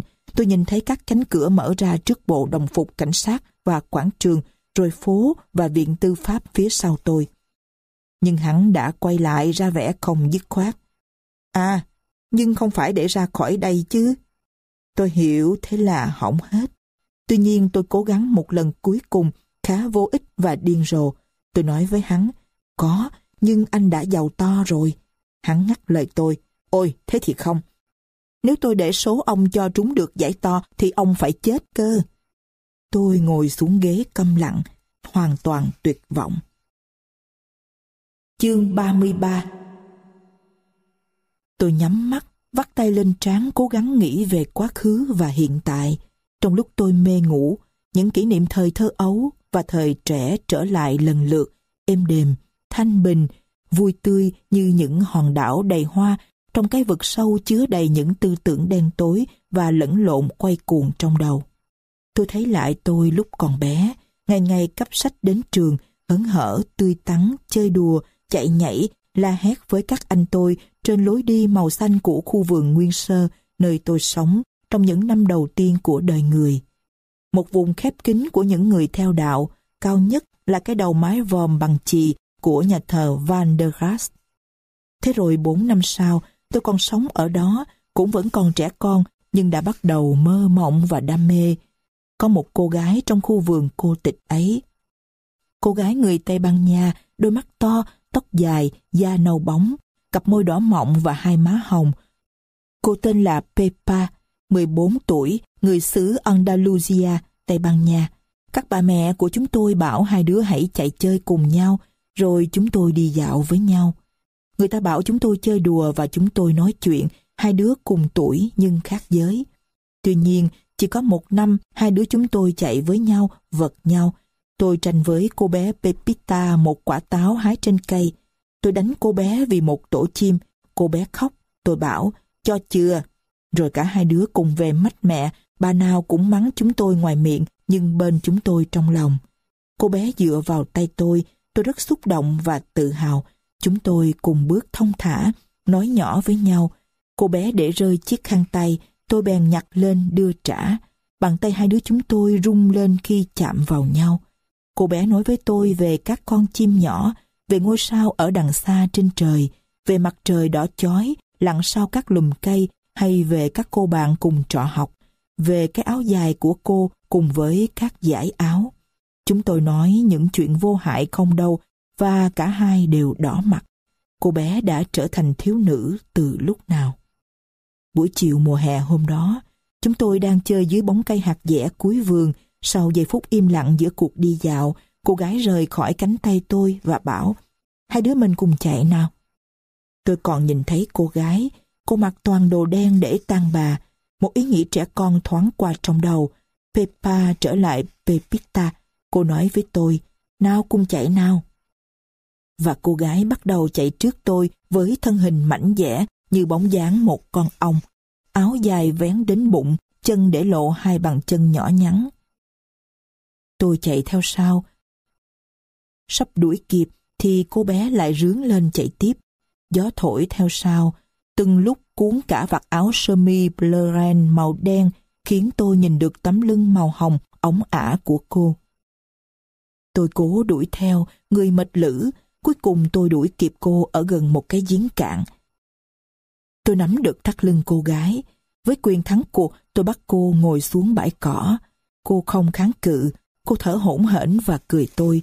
Lúc đó tôi nghiêm nghị, chỉ đứng nhìn cặp mắt đen qua hàng mi dày. Anh ngồi xuống đây. Cô nói với tôi, trời hãy còn sáng, hãy đọc cái gì đi, anh có quyển sách nào không?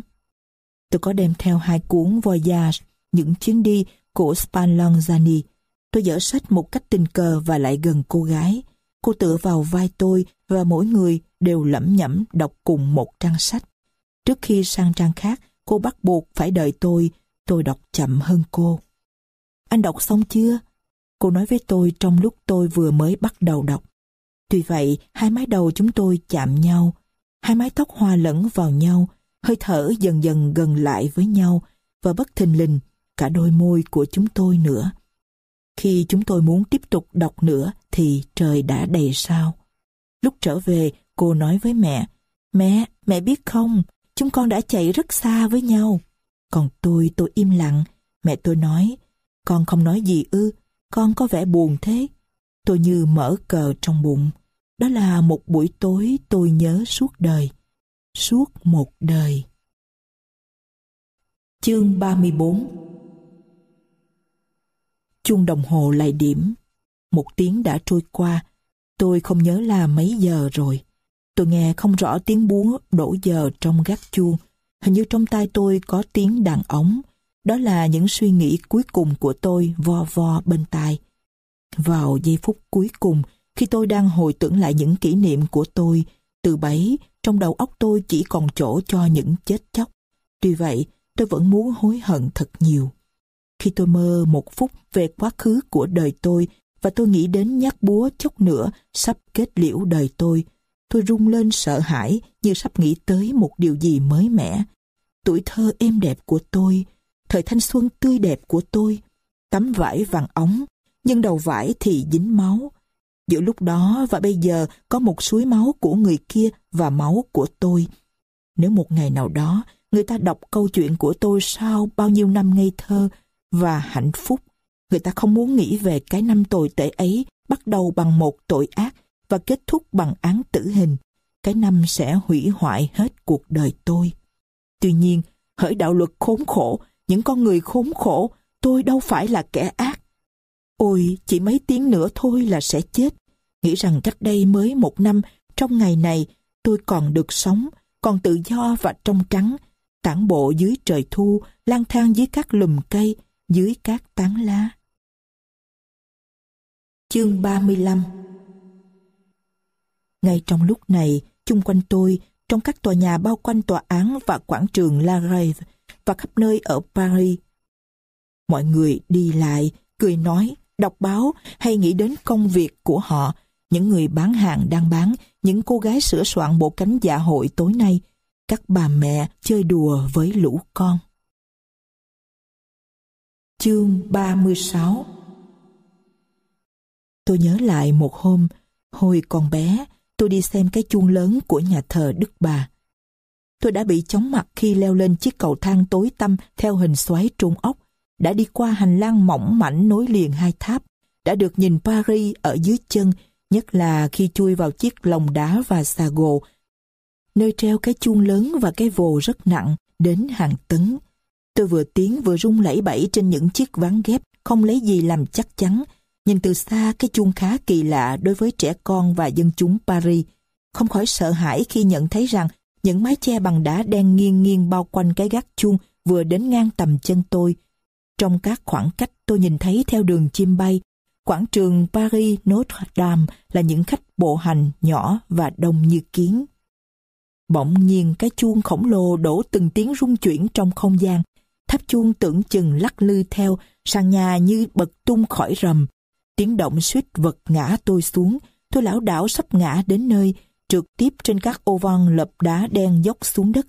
Khiếp quá, tôi nằm sóng xoài trên tấm ván, hai tay bám chặt, miệng cứng không thở, không nói được với tiếng chuông ghê gớm đó u cả tai và dưới mắt tôi, cái vực sâu thẳm có quảng trường nơi nhiều người đang qua lại thanh bình và thèm khát. Vậy lúc này, hình như tôi vẫn ở trong tháp chuông nhà thờ Đức Bà. Tất cả là choáng váng và lóa mắt, như có một tiếng chuông làm rung cả màn nhĩ, ván đến tận ốc. Và chung quanh tôi không còn nhận ra cuộc sống bằng phẳng và lặng lẽ mà tôi đã rời bỏ. Ở đó vẫn còn nhiều người đang đi, và chỉ thấy xa xa có những kẻ nứt xuyên qua một vực thẳm. Chương 37 Tòa nhà thị chính với mái nhọn và cứng, tháp chuông kỳ cục, mặt đồng hồ lớn màu trắng, những tầng gác có cột nhỏ, hàng nghìn cửa sổ, những cầu thang đã cũ mòn vì đi nhiều, hai vòm cầu hai bên trái và phải kề ngay quảng trường La Rave. Tất cả là một vẻ u tối, buồn thảm, với bộ mặt mòn mỏi già nua và đen, trông càng đen dưới ánh mặt trời. Những ngày hành hình, từng tốp lính hiến binh từ các cửa tòa nhà đốc lý đi ra, tất cả các cửa sổ đều mở toang như để nhìn cho rõ người tử tù bước lên đoạn đầu đài. Vào buổi chiều tối, mặt chiếc đồng hồ chỉ giờ vẫn sáng loáng trên mặt tiền tối đen của tòa nhà. Chương 38 Một giờ 15 Sau đây là điều cảm nhận của tôi vào lúc này. Đầu đau dữ dội, thân lạnh, trán nóng bừng. Mỗi lần đứng lên hay cúi xuống, tôi cảm thấy hình như có một chất lỏng đang bập bềnh trong óc đập vào thành sọ. Toàn thân tôi rung lên bần bật và thỉnh thoảng cái bút như bị giật lên vì kích động lại rơi ra khỏi tay tôi. Mắt tôi cay xè như bị ám khói. Tôi thấy đau ở khuỷu tay. Chỉ còn 2 giờ 45 phút nữa tôi sẽ khỏi. Chương 39 Họ nói rằng cái đó chẳng là cái gì, rằng người ta không bị đau đớn, rằng đó là một sự kết thúc êm dịu, chết theo cách đó là đã đơn giản hóa lắm rồi. Này, thế thì cơn hấp hối kéo dài đến 6 tuần và tiếng rên đau của cả một ngày, đó là gì vậy? Những mối lo âu suốt cả một ngày không thể vãn hồi được, cái ngày trôi đi quá chậm và quá nhanh, đó là gì? Nhìn bề ngoài thì đó không phải là đau đớn, không phải là máu cạn từng giọt, trí tuệ chết dần từng ý nghĩ mang lại những cơn co giật, y hệt mọi trường hợp chết hay sao? Và rồi người ta không thấy đau đớn gì, có chắc thế không? Ai nói với họ như vậy? Người ta có kể lại rằng một khi cái đầu bị chém, máu còn đang chảy, mà lại đứng lên thành sọt kêu lên cho mọi người nghe rằng không đau gì cả, không? Những người chết theo cách của họ có trở về cảm ơn họ và nói với họ rằng Thật là một phát minh tuyệt vời, cứ duy trì thế đi, máy chạy tốt lắm, không? Robespierre, Louis XVI có trở về nói như thế không? Không, tuyệt nhiên không. Không đầy một phút, chưa đến một giây và công việc đã xong. Có bao giờ họ tự đặt mình, dù chỉ trong ý nghĩ, ở vị trí của người xấu số kia vào lúc lưỡi dao nặng nề rơi xuống cắt đứt thịt, đứt dây thần kinh, đập tan các đốt sống. Nhưng sao? Một nửa giây đồng hồ, sự đau đớn đã bị che giấu. Thật ghê tởm. Chương 40 Thật kỳ cục, tôi luôn luôn nghĩ đến nhà vua. Tôi muốn làm gì thì làm, muốn lắc đầu quên đi thì lắc, nhưng một giọng nói của ai đó vẫn luôn vẳng bên tai. Cũng trong thành phố này, cùng vào một giờ này, không xa đây lắm, ở một cung điện khác, cửa nào cũng có lính gác, có một con người, một người duy nhất như mày trong đám dân chúng. Chỉ có mỗi một điều ông ta cao bao nhiêu thì mày thấp bấy nhiêu. Suốt cuộc đời ông ta, từng phút một chỉ là vinh quang cao cả, thú vui say sưa. Chung quanh ông ta chỉ là thương yêu, kính trọng, tôn thờ. Khi nói với ông ta thì giọng cao nhất cũng trở thành thấp. Những cái tráng kiêu hãnh nhất cũng phải hạ thấp. Dưới mắt ông ta chỉ có lụa là vàng bạc. Vào giờ này ông ta đang họp với các quan thượng thư. Trong cuộc họp ấy các vị đều đồng ý với ông ta. Hoặc ông ta nghĩ tới cuộc săn của ngày mai, cuộc khiêu vũ của tối nay, tin chắc rằng dạ hội sẽ diễn ra đúng giờ và mặc cho người khác chuẩn bị cuộc hoang lạc của ông ta. Vậy mà con người đó cũng bằng xương, bằng thịt như mày. Và lúc này, để cho cái máy chém sụp đổ, để trả lại cho mày cuộc sống, tự do, cơ nghiệp, gia đình, thì chỉ cần ông ta lấy cái bút lông này viết bảy chữ tên mình bên dưới một mảnh giấy. Chú thích Bảy chữ tên mình, tức Sạc lờ 10, tên vị vua Pháp đang trị vì, đọc tiếp. Hoặc chiếc xe ngựa của ông ta bắt gặp xe chở người ra Pháp trường, và ông ta vốn là vị vua hiền, có lẽ cũng chẳng hỏi han gì hơn, thế là sẽ không có chuyện gì xảy ra nữa. Chương 41 Vậy chúng ta hãy tỏ ra can đảm trước cái chết, hai tay nắm lấy cái ý tưởng ghê gớm đó và trực diện xem kỹ nó. Hãy hỏi cái chết có lợi cho ai, hãy biết cái chết muốn gì ở chúng ta. Hãy quay đi quay lại tứ phía, hãy đọc từng vần của câu đố đó và hãy nhìn trước vào trong mộ. Hình như từ lúc mắt tôi nhắm lại, tôi nhìn thấy một vần sáng lớn và một vực thẳm ánh sáng. Ở đó, tâm trí tôi quay cuồng không ngừng, hình như trời sẽ rực sáng từ bản chất. Các tinh tú chỉ là những đốm tối đen và đáng lẽ với mắt thường đó là những vảy vàng đặt trên tấm nhung đen, thì hình như đó lại là những chấm đen trên tấm dạ vàng. Hoặc khốn khổ cho tôi, có lẽ đó là một vực sâu gớm ghiếc, thành vực lót bằng những bóng tối. Ở đây tôi sẽ rơi không ngừng trong tâm tối, vẫn trông thấy những hình hài cửa quậy, hoặc bỗng nhiên thức dậy, tôi sẽ thấy mình đang ở trên mặt phẳng ẩm thấp, bò trong tối đen và quay xung quanh tôi như một cái đầu đang lăn. Hình như có một làn gió mạnh sẽ đẩy tôi và tôi đụng vào những cái đầu đang lăn lộn đây đó. Đây đó sẽ có những vũng và suối chứa đầy một chất lỏng kỳ lạ và ấm. Tất cả đều có một màu đen kịch khi mắt tôi trong vòng quay. Hướng lên phía trên thì chúng chỉ thấy một bầu trời bóng tối, những lớp dày của bầu trời đó đè nặng lên mi mắt tôi, và phía xa xa ở tích tận cùng là những vòm khói lớn đen như bóng đêm. Mắt tôi cũng nhìn thấy trong đêm bay đi bay lại những tia sáng nhỏ màu đỏ. Khi lại gần, hóa thành những con chim lửa và hoàn toàn sẽ như thế trong cõi vĩnh hằng.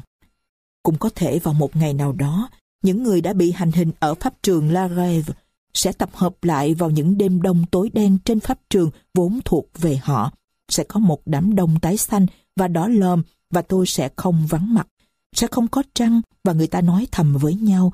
Tòa thị chính vẫn còn kia với bộ mặt cũ kỹ, mái nhà sơ sát, mặt đồng hồ trước đấy đã tàn nhẫn chỉ giờ cho tất cả chúng tôi.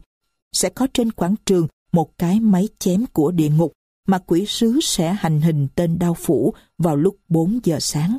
Đến lượt chúng ta, chúng ta sẽ là đám đông vây quanh để chứng kiến cuộc hành hình. Chắc hẳn rồi sẽ như thế. Nhưng nếu những người chết trở lại thì hình thù của họ như thế nào nhỉ? Thân thể cục đầu không hoàn chỉnh của họ sẽ như thế nào? Họ sẽ lựa chọn hình thù nào? Cái đầu hay cái thân sẽ là bóng ma? Than ôi, sau khi chết, linh hồn sẽ như thế nào nhỉ? Bản chất linh hồn sau khi chết sẽ là gì? Cái chết sẽ lấy đi cái gì của linh hồn hay cho thêm linh hồn cái gì? Linh hồn sẽ ở đâu?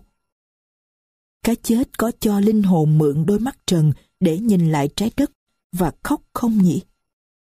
Ồ, một vị linh mục, một vị linh mục có thể hiểu biết được điều đó. Tôi muốn có một vị linh mục và một cây thánh giá để hôn. Lạy Chúa, vẫn chỉ có vị linh mục ấy. Chương 42 Tôi yêu cầu người hiến binh để tôi ngủ và tôi nằm vật ra giường. Quả thật, máu trào lên não như sóng khiến tôi buồn ngủ và thiếp đi. Đó là giấc ngủ cuối cùng của tôi thuộc loại này. Tôi đã có một giấc mơ. Chú thích. Hugo kể lại giấc mơ đã theo đuổi ông từ lâu. Đọc tiếp. Tôi mơ là đang đêm. Hình như tôi đang trong phòng với hai hay ba người bạn tôi không còn biết những người bạn nào nữa. Vợ tôi ngủ với con trong buồng. Tôi và các bạn nói thì thầm với nhau và những điều chúng tôi nói khiến chúng tôi khiếp sợ. Bỗng nhiên, chúng tôi nghe thấy một tiếng động ở đâu đó từ trong các buồng khác vọng ra. Một tiếng động yếu ớt, lạ lùng và không xác định. Các bạn tôi cũng nghe thấy như tôi. Chúng tôi lắng nghe, như có người đang mở khóa hoặc đang cưa khẽ cái khóa thì đúng hơn. Có một cái gì đó làm chúng tôi lạnh cả người. Chúng tôi ai nấy đều thấy sợ. Chúng tôi nghĩ có lẽ là những tên trộm đã đột nhập vào nhà tôi vào cái giờ cũng đã khuya rồi. Chúng tôi quyết định xem xem thế nào. Tôi đứng dậy, cầm lấy cây nến. Các bạn lần lượt theo tôi. Chúng tôi đi qua buồng ngủ bên cạnh. Vợ tôi đang ngủ với đứa con ở trong đó. Rồi chúng tôi đi vào phòng khách. Chẳng có gì hết. Các bức chân dung vẫn bất động trong khung vàng trên tấm trướng đỏ. Tôi thấy hình như các cửa phòng khách thông sang phòng ăn không phải ở chỗ như mọi khi.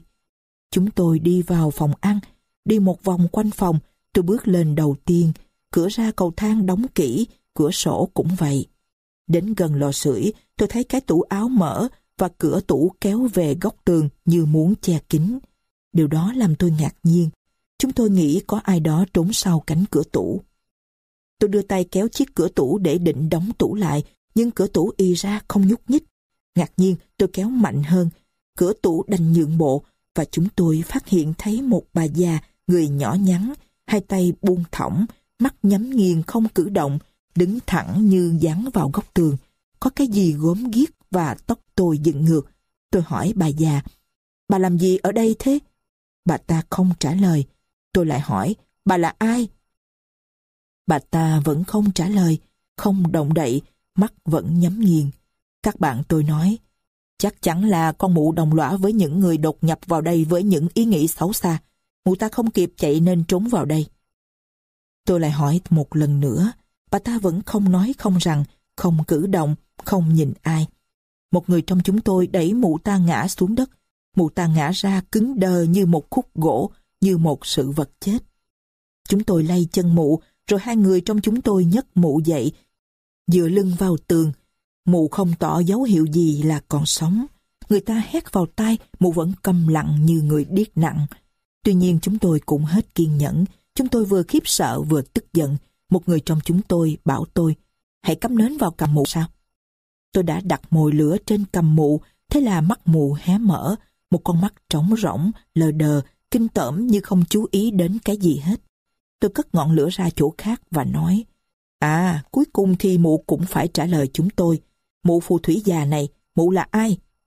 Mắt mụ khép lại như lúc nãy, những người khác lại nói Làm thế thì mạnh quá, đưa nến lại đây, phải làm cho mụ ta nói. Tôi đặt lại ngọn lửa dưới cầm mụ, tức thì mụ ta từ từ mở tròn hai con mắt nhìn khắp lượt chúng tôi, từ người này sang người kia, rồi bất thình lình cúi xuống thổi tắt ngọn nến bằng một hơi thở lạnh giá. Cùng lúc đó, tôi cảm thấy ba cái răng nhọn cắn vào tay tôi trong đêm tối. Tôi tỉnh lại, rùng mình, người đẫm mồ hôi lạnh. Cha tuyên úy ngồi ở cuối giường, miệng lẩm bẩm cầu nguyện. Tôi hỏi ông, thưa cha con ngủ có lâu không? Ông nói, con ngủ đúng một tiếng rồi. Người ta đã đưa con gái của con đến. Nó đang ở buồn bên cạnh và đang đợi con. Người ta không muốn đánh thức con. Ôi, con gái tôi, người ta đã đưa con gái tôi đến đây. Chương 43 Con gái tôi tươi tắn, hồng hào, đôi mắt mở to, nó rất xinh. Người ta đã mặc cho nó một cái áo dài rất vừa vặn. Tôi đón lấy nó, rồi ôm chặt nó trong vòng tay trên đầu gối tôi. Tôi hôn lên mái tóc nó. Tại sao con không đi với mẹ đến đây? Mẹ nó ốm, bà cũng vậy. Thôi được. Con bé nhìn tôi ngạc nhiên vì được vuốt ve âu yếm, được hôn hít. Nó để mặt tôi muốn làm gì thì làm, nhưng thỉnh thoảng lại nhìn sang chị giúp việc đang ngồi khóc thúc thích ở góc buồn. Cuối cùng tôi cũng nói được mấy câu. Marie, tôi nói, Marie bé bỏng của cha. Tôi siết chặt nó vào bộ ngực căn phòng vì tiếng khóc thổn thức của tôi. Nó thốt lên một tiếng kêu nho nhỏ. Nó nói với tôi, Ô thưa ông, ông làm cháu đau. Nó nói vậy. Thưa ông, mới xa tôi có một năm, con gái đáng thương của tôi, con đã quên, quên khuôn mặt, giọng nói vì chòm râu ở cầm tôi, quần áo đang mặc và cả nước da xám ngoét của tôi. Sao? Nó không còn nhớ đến tôi nữa ư? Nó là con gái duy nhất của tôi. Tôi muốn lại được sống với nó. Sao? Tôi không còn là cha đẻ của nó nữa ư? Tôi buộc không được nghe tiếng gọi thân thương đó, từ của ngôn ngữ trẻ con êm ái đến nỗi không thể tồn tại trong ngôn ngữ của người lớn.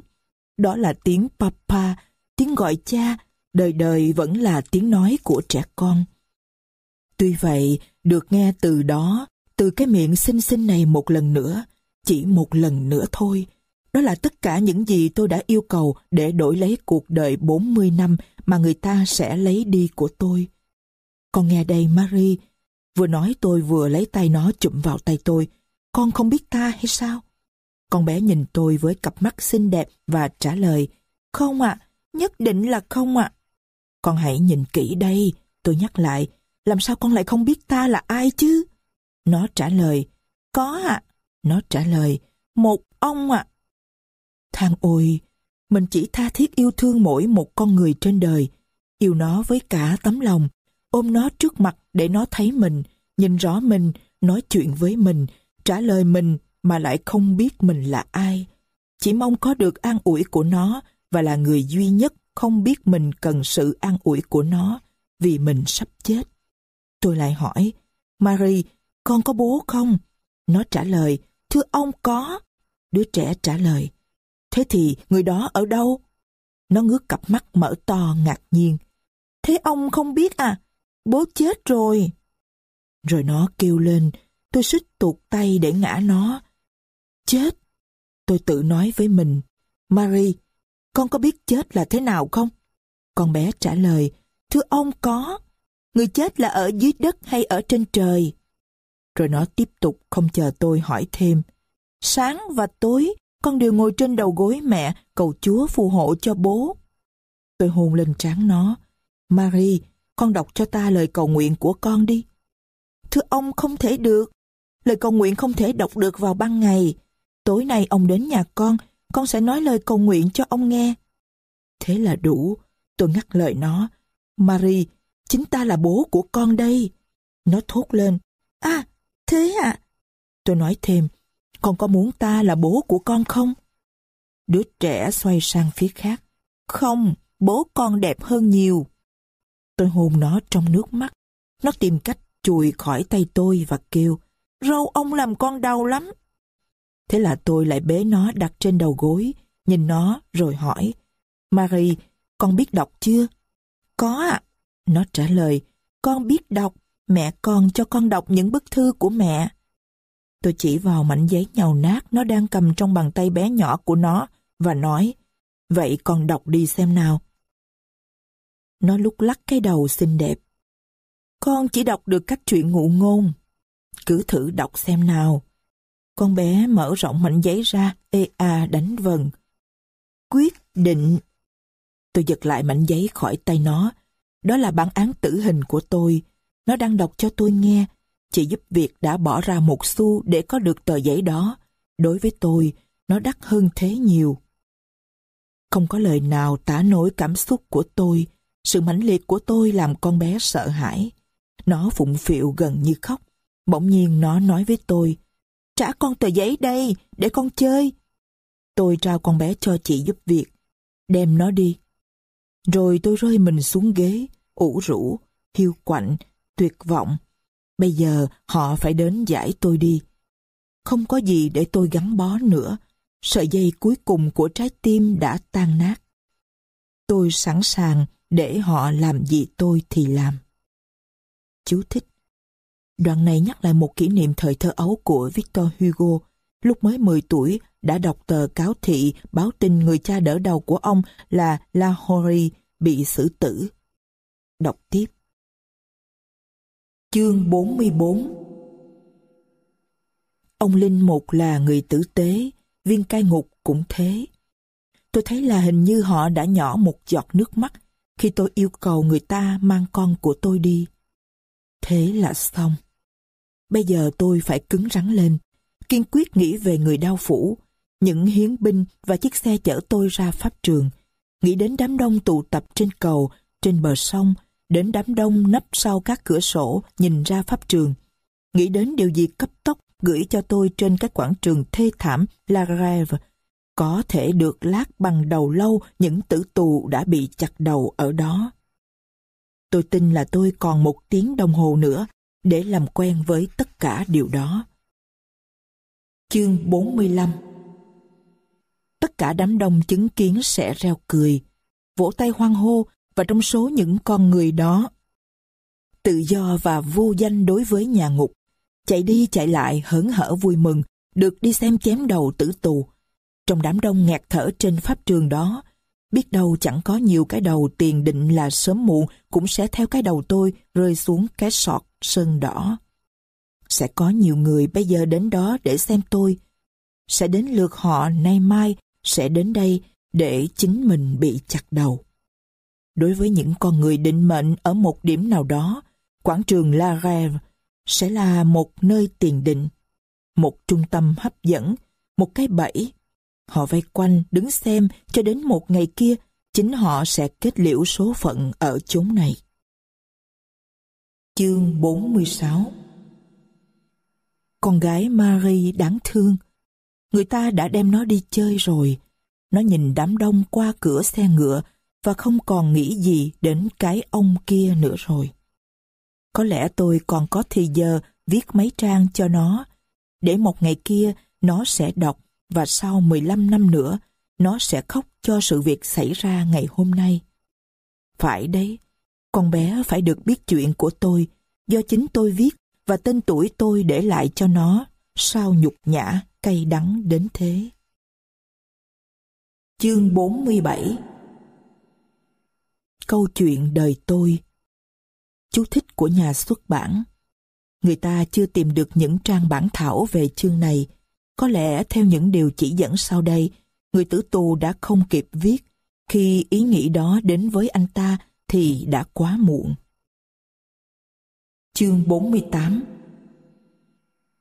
Từ trong buồn tòa thị chính Nói về tòa thị chính Thế là tôi đã đến đây, đoạn đường kinh tởm đã qua, pháp trường ở đó, ngay bên dưới cửa sổ. Đám dân chúng ghê tởm đang ồn ào chờ đợi tôi và reo cười. Ban nãy, tôi đã cố cứng người lại, cố lên gân, tôi vẫn không chịu nổi.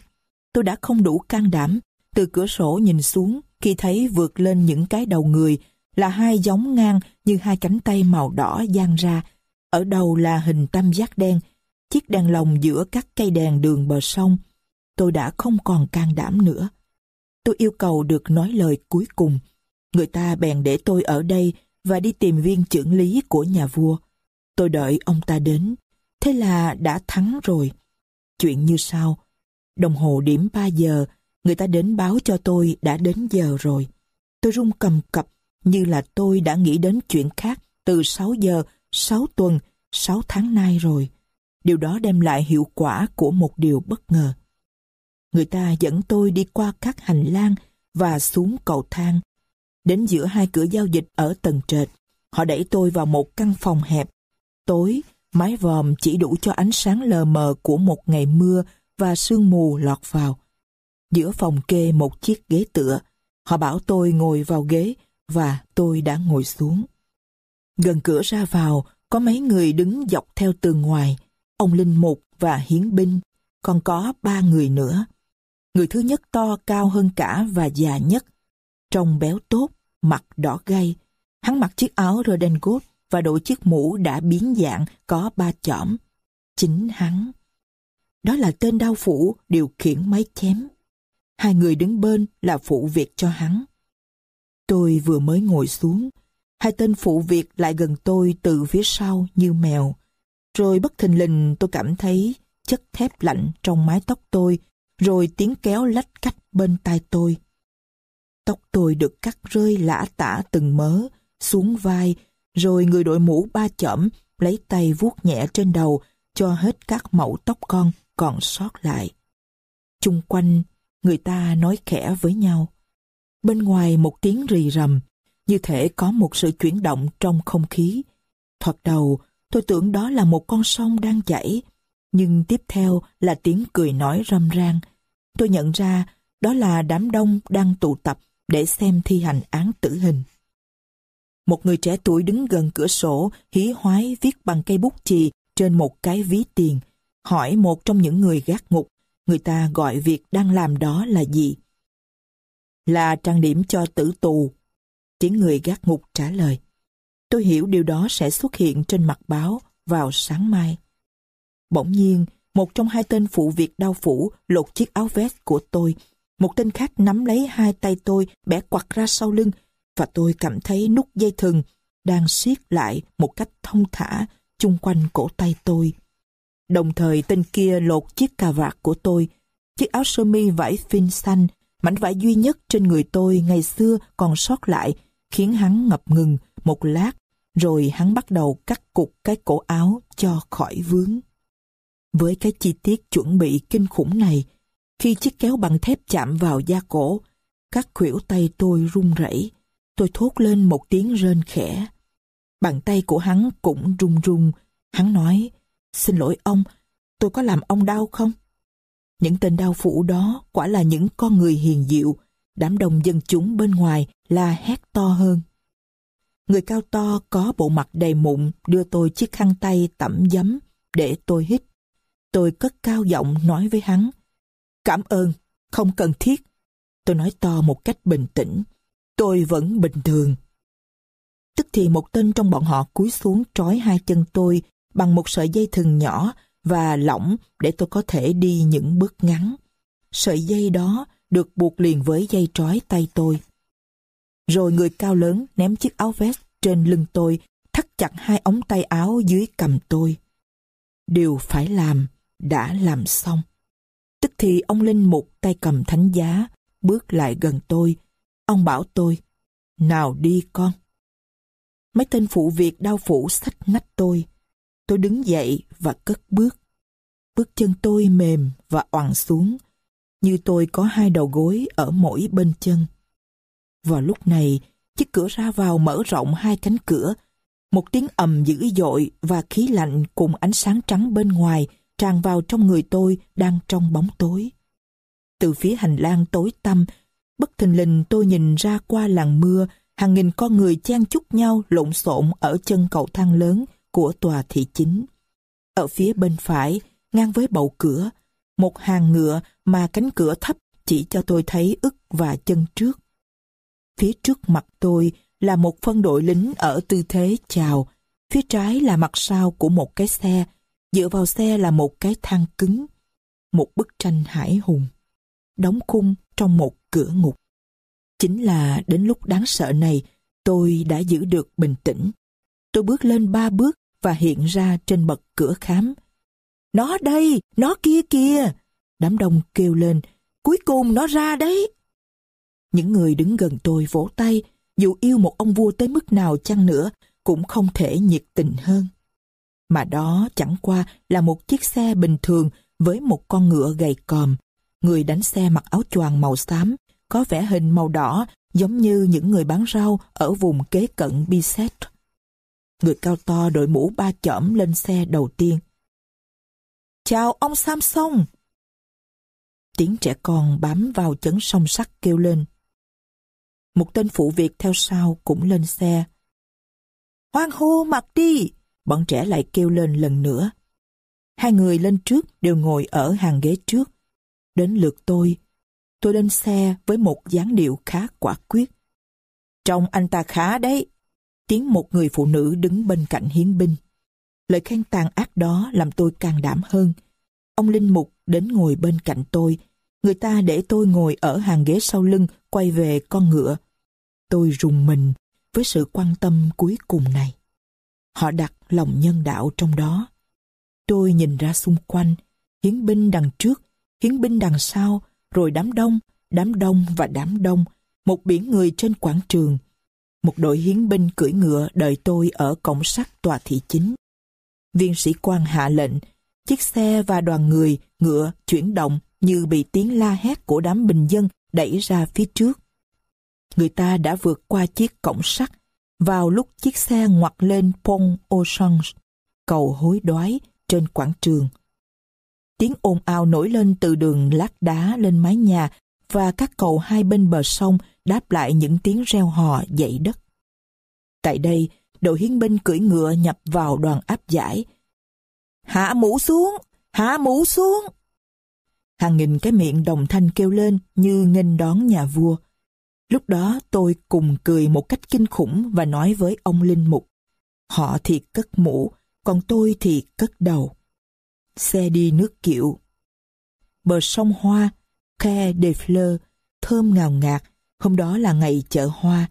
Các bà bán hàng đã rời bỏ quầy hoa để xem tôi. Phía đối diện, trước tòa vọng lâu ở góc viện tư pháp một chút, có những quán rượu mà các gác lửng chật ních những người xem nhất là phụ nữ sung sướng vì có chỗ ngồi tốt. Người ta thuê bàn, thuê ghế ngồi, thuê giàn giáo, thuê xe để lấy chỗ đứng xem. Tất cả đều cong xuống vì đông người xem. Những người buông máu người còn rao đinh tai nhức óc. Còn ai cần mua chỗ không? Tôi phát điên lên với đám đông tò mò này. Mỗi bước chuyển động đám đông tản ra. Tôi nhìn họ với con mắt nhớn nhát.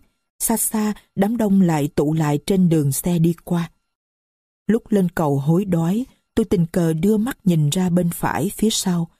Phía bên kia bờ sông, nổi lên trên các ngôi nhà có một tháp màu đen. Trơ trọi lởm chởm những hình khắc trên đỉnh. Tôi thấy hai con quỷ đá ngồi nghiêng. Tôi không hiểu sao tôi lại hỏi ông Linh Mục tháp đó tên gọi là gì. Tên đào phủ nhanh nhảu đáp. Tên là Saint-Jacques tàn sát, chơi chữ của Victor Hugo, La Boucherie hàng thịt có nghĩa là tàn sát. Tôi không biết điều đó được làm như thế nào. Trong màn sương, những hạt mưa nhỏ và trắng mịn rạch ngang dọc trên trời như mạng nhện, nhưng không có gì diễn ra quanh tôi mà tôi không trông thấy. Mỗi một chi tiết đều đem lại cho tôi sự dằn vặt, không đủ lời lẽ để diễn tả những cảm xúc.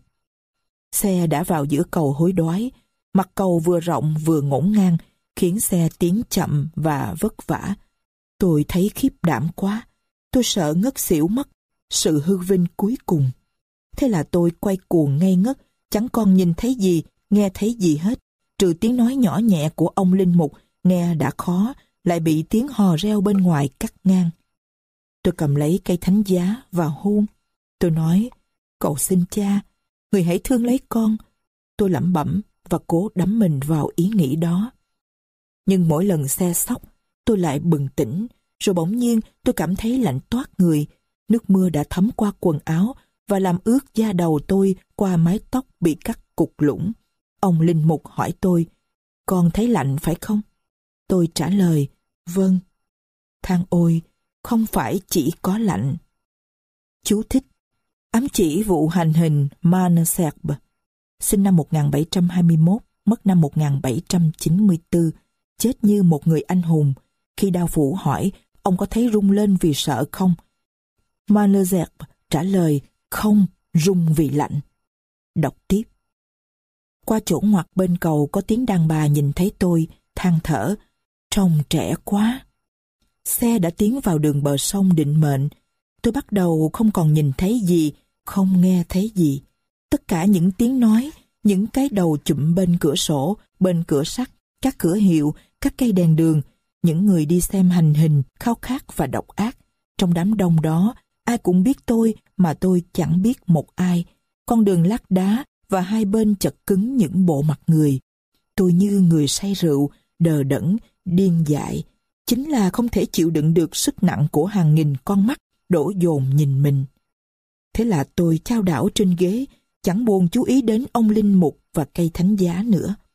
Trong tiếng ồn ào bao quanh, tôi không phân biệt nổi đâu là những tiếng kêu xót thương, đâu là tiếng hò reo vui mừng, những lời than thở, những tiếng động khác. Tất cả những thứ tiếng đó vang lên trong đầu tôi như tiếng dội của càng đồng. Mắt tôi lướt một cách máy móc trên các biển hiệu. Một lần tính tò mò kỳ lạ khiến tôi muốn quay đầu ra đằng sau nhìn xem mình đã đi đến đâu rồi. Đó là thách thức lần cuối cùng của trí óc. Nhưng thân thể thì không muốn. Gáy của tôi tê liệt như chết trước rồi. Quay sang bên cạnh, tôi chỉ thoáng nhìn, phía tay trái, bên kia con sông là tòa vọng lâu của nhà thờ Đức Bà. Nhưng từ trong xe nhìn ra thì chỉ thấy một còn tháp kia bị che lấp. Chính cái cờ treo ở trên tháp bị che lấp. Ở đấy có nhiều người chắc là nhìn rõ. Rồi chiếc xe cứ lăn, cứ lăn, những cửa hiệu chạy qua trước mắt, những biển tên nối đuôi nhau, trên viết chữ màu trên nền sơn vàng ống. Đám dân đen đi xem hành hình, cười nói râm ran, bị bõm lội trong bùn. Đầu óc tôi miên man nghĩ, giống như những người buồn ngủ, thiếp đi trong cơn mê ngủ của họ. Hàng loạt cửa hiệu diễu qua trước mắt tôi, bỗng nhiên bị ngắt quãng ở góc quảng trường. Tiếng nói của đám đông trở nên rộng lớn hơn, the thế hơn, vui tươi hơn nữa. Chiếc xe đột ngột dừng lại, tôi suýt ngã dập mặt xuống sàn xe. Ông Linh Mục đỡ tôi thì thầm, càng đảm lên con. Tức thì người ta mang cái thang dựa vào sau xe. Ông đưa tay cho tôi vịnh. Tôi đã xuống tới đất, bước lên một bước, rồi quay người định làm tiếp bước nữa, nhưng không thể. Giữa hai cột đèn trên bờ sông, tôi đã nhìn thấy một vật thê thảm. Ôi, đó là thực tế. Tôi dừng lại, như đã trượt ngã rồi dưới nhát dao.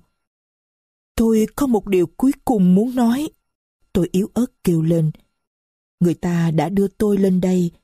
Tôi yêu cầu người ta cho tôi viết những điều mong muốn cuối cùng. Họ cởi dây trói tay cho tôi, nhưng dây thừng vẫn còn đây. Lúc nào cũng sẵn sàng, còn đoạn cuối vẫn ở bên dưới. Chương 49 Một thẩm phán, một chánh cẩm, một quan chức hành chính. Tôi không rõ loại nào vừa mới đến. Tôi chắp tay, quỳ xuống dưới chân ông, xin ân xá cho tôi. Chú thích. Tác giả gợi lại hình ảnh của bà Du Barry 1743-1793 được vua Louis XV sủng ái, bị kết án tử hình. Gần đến ngày hành hình, bà ta sợ đến phát điên, la hét ôm sòm, cho đến lúc bị giải từ nhà tù La Conciergerie ra pháp trường. Bà van xin đao phủ tên là Samson. Xin ông cho tôi một lát nữa, ông đao phủ. Bà khuỵu xuống, không có vẻ gì là anh hùng trước cái chết. Đọc tiếp. Ông ta trả lời tôi bằng một nụ cười định mệnh. Phải chăng đó là tất cả những điều tôi muốn nói với ông? Ân xá cho tôi, ân xá cho tôi. Tôi nhắc lại, hay rủ lòng thương cho tôi 5 phút nữa. Ai mà biết được, có lẽ lệnh ân xá sắp đến. Ở tuổi tôi, chết như thế này là kinh khủng lắm. Lệnh ân xá vào phút cuối cùng sẽ đến. Người ta đã thường thấy như thế. Và người ta sẽ ân xá cho ai nếu không phải là cho tôi, thưa ông. Tên đào phụ ghê tởm. Hắn tiến lại gần ông thẩm phán để nói rằng lệnh thi hành án tử hình phải thực hiện vào giờ nào đấy, không thể chậm trễ. Đã sắp đến giờ rồi. Hắn là người chịu trách nhiệm, vả lại trời mưa có nguy cơ làm rỉ lưỡi dao. Xin hãy rủ lòng thương, một phút nữa thôi, biết đâu chẳng có lệnh ấn xá vào phút chót. Nếu không, tôi sẽ tự bảo vệ, tôi sẽ cắn. Ông thẩm phán và tên đao phủ đã ra ngoài, chỉ còn mình tôi ở lại, một mình tôi với hai tên hiến binh. Ôi, đám dân chúng ghê tởm với những tiếng kêu của loài linh cẩu lông vằng. Ai biết tôi có thoát khỏi con mắt của họ không? Tôi có được cứu vớt không? Nếu tôi được ân xá, thì sao? Không thể có chuyện người ta không ân xá cho tôi. À, quân khốn nạn. Có tiếng chân đi lên cầu thang. 4 giờ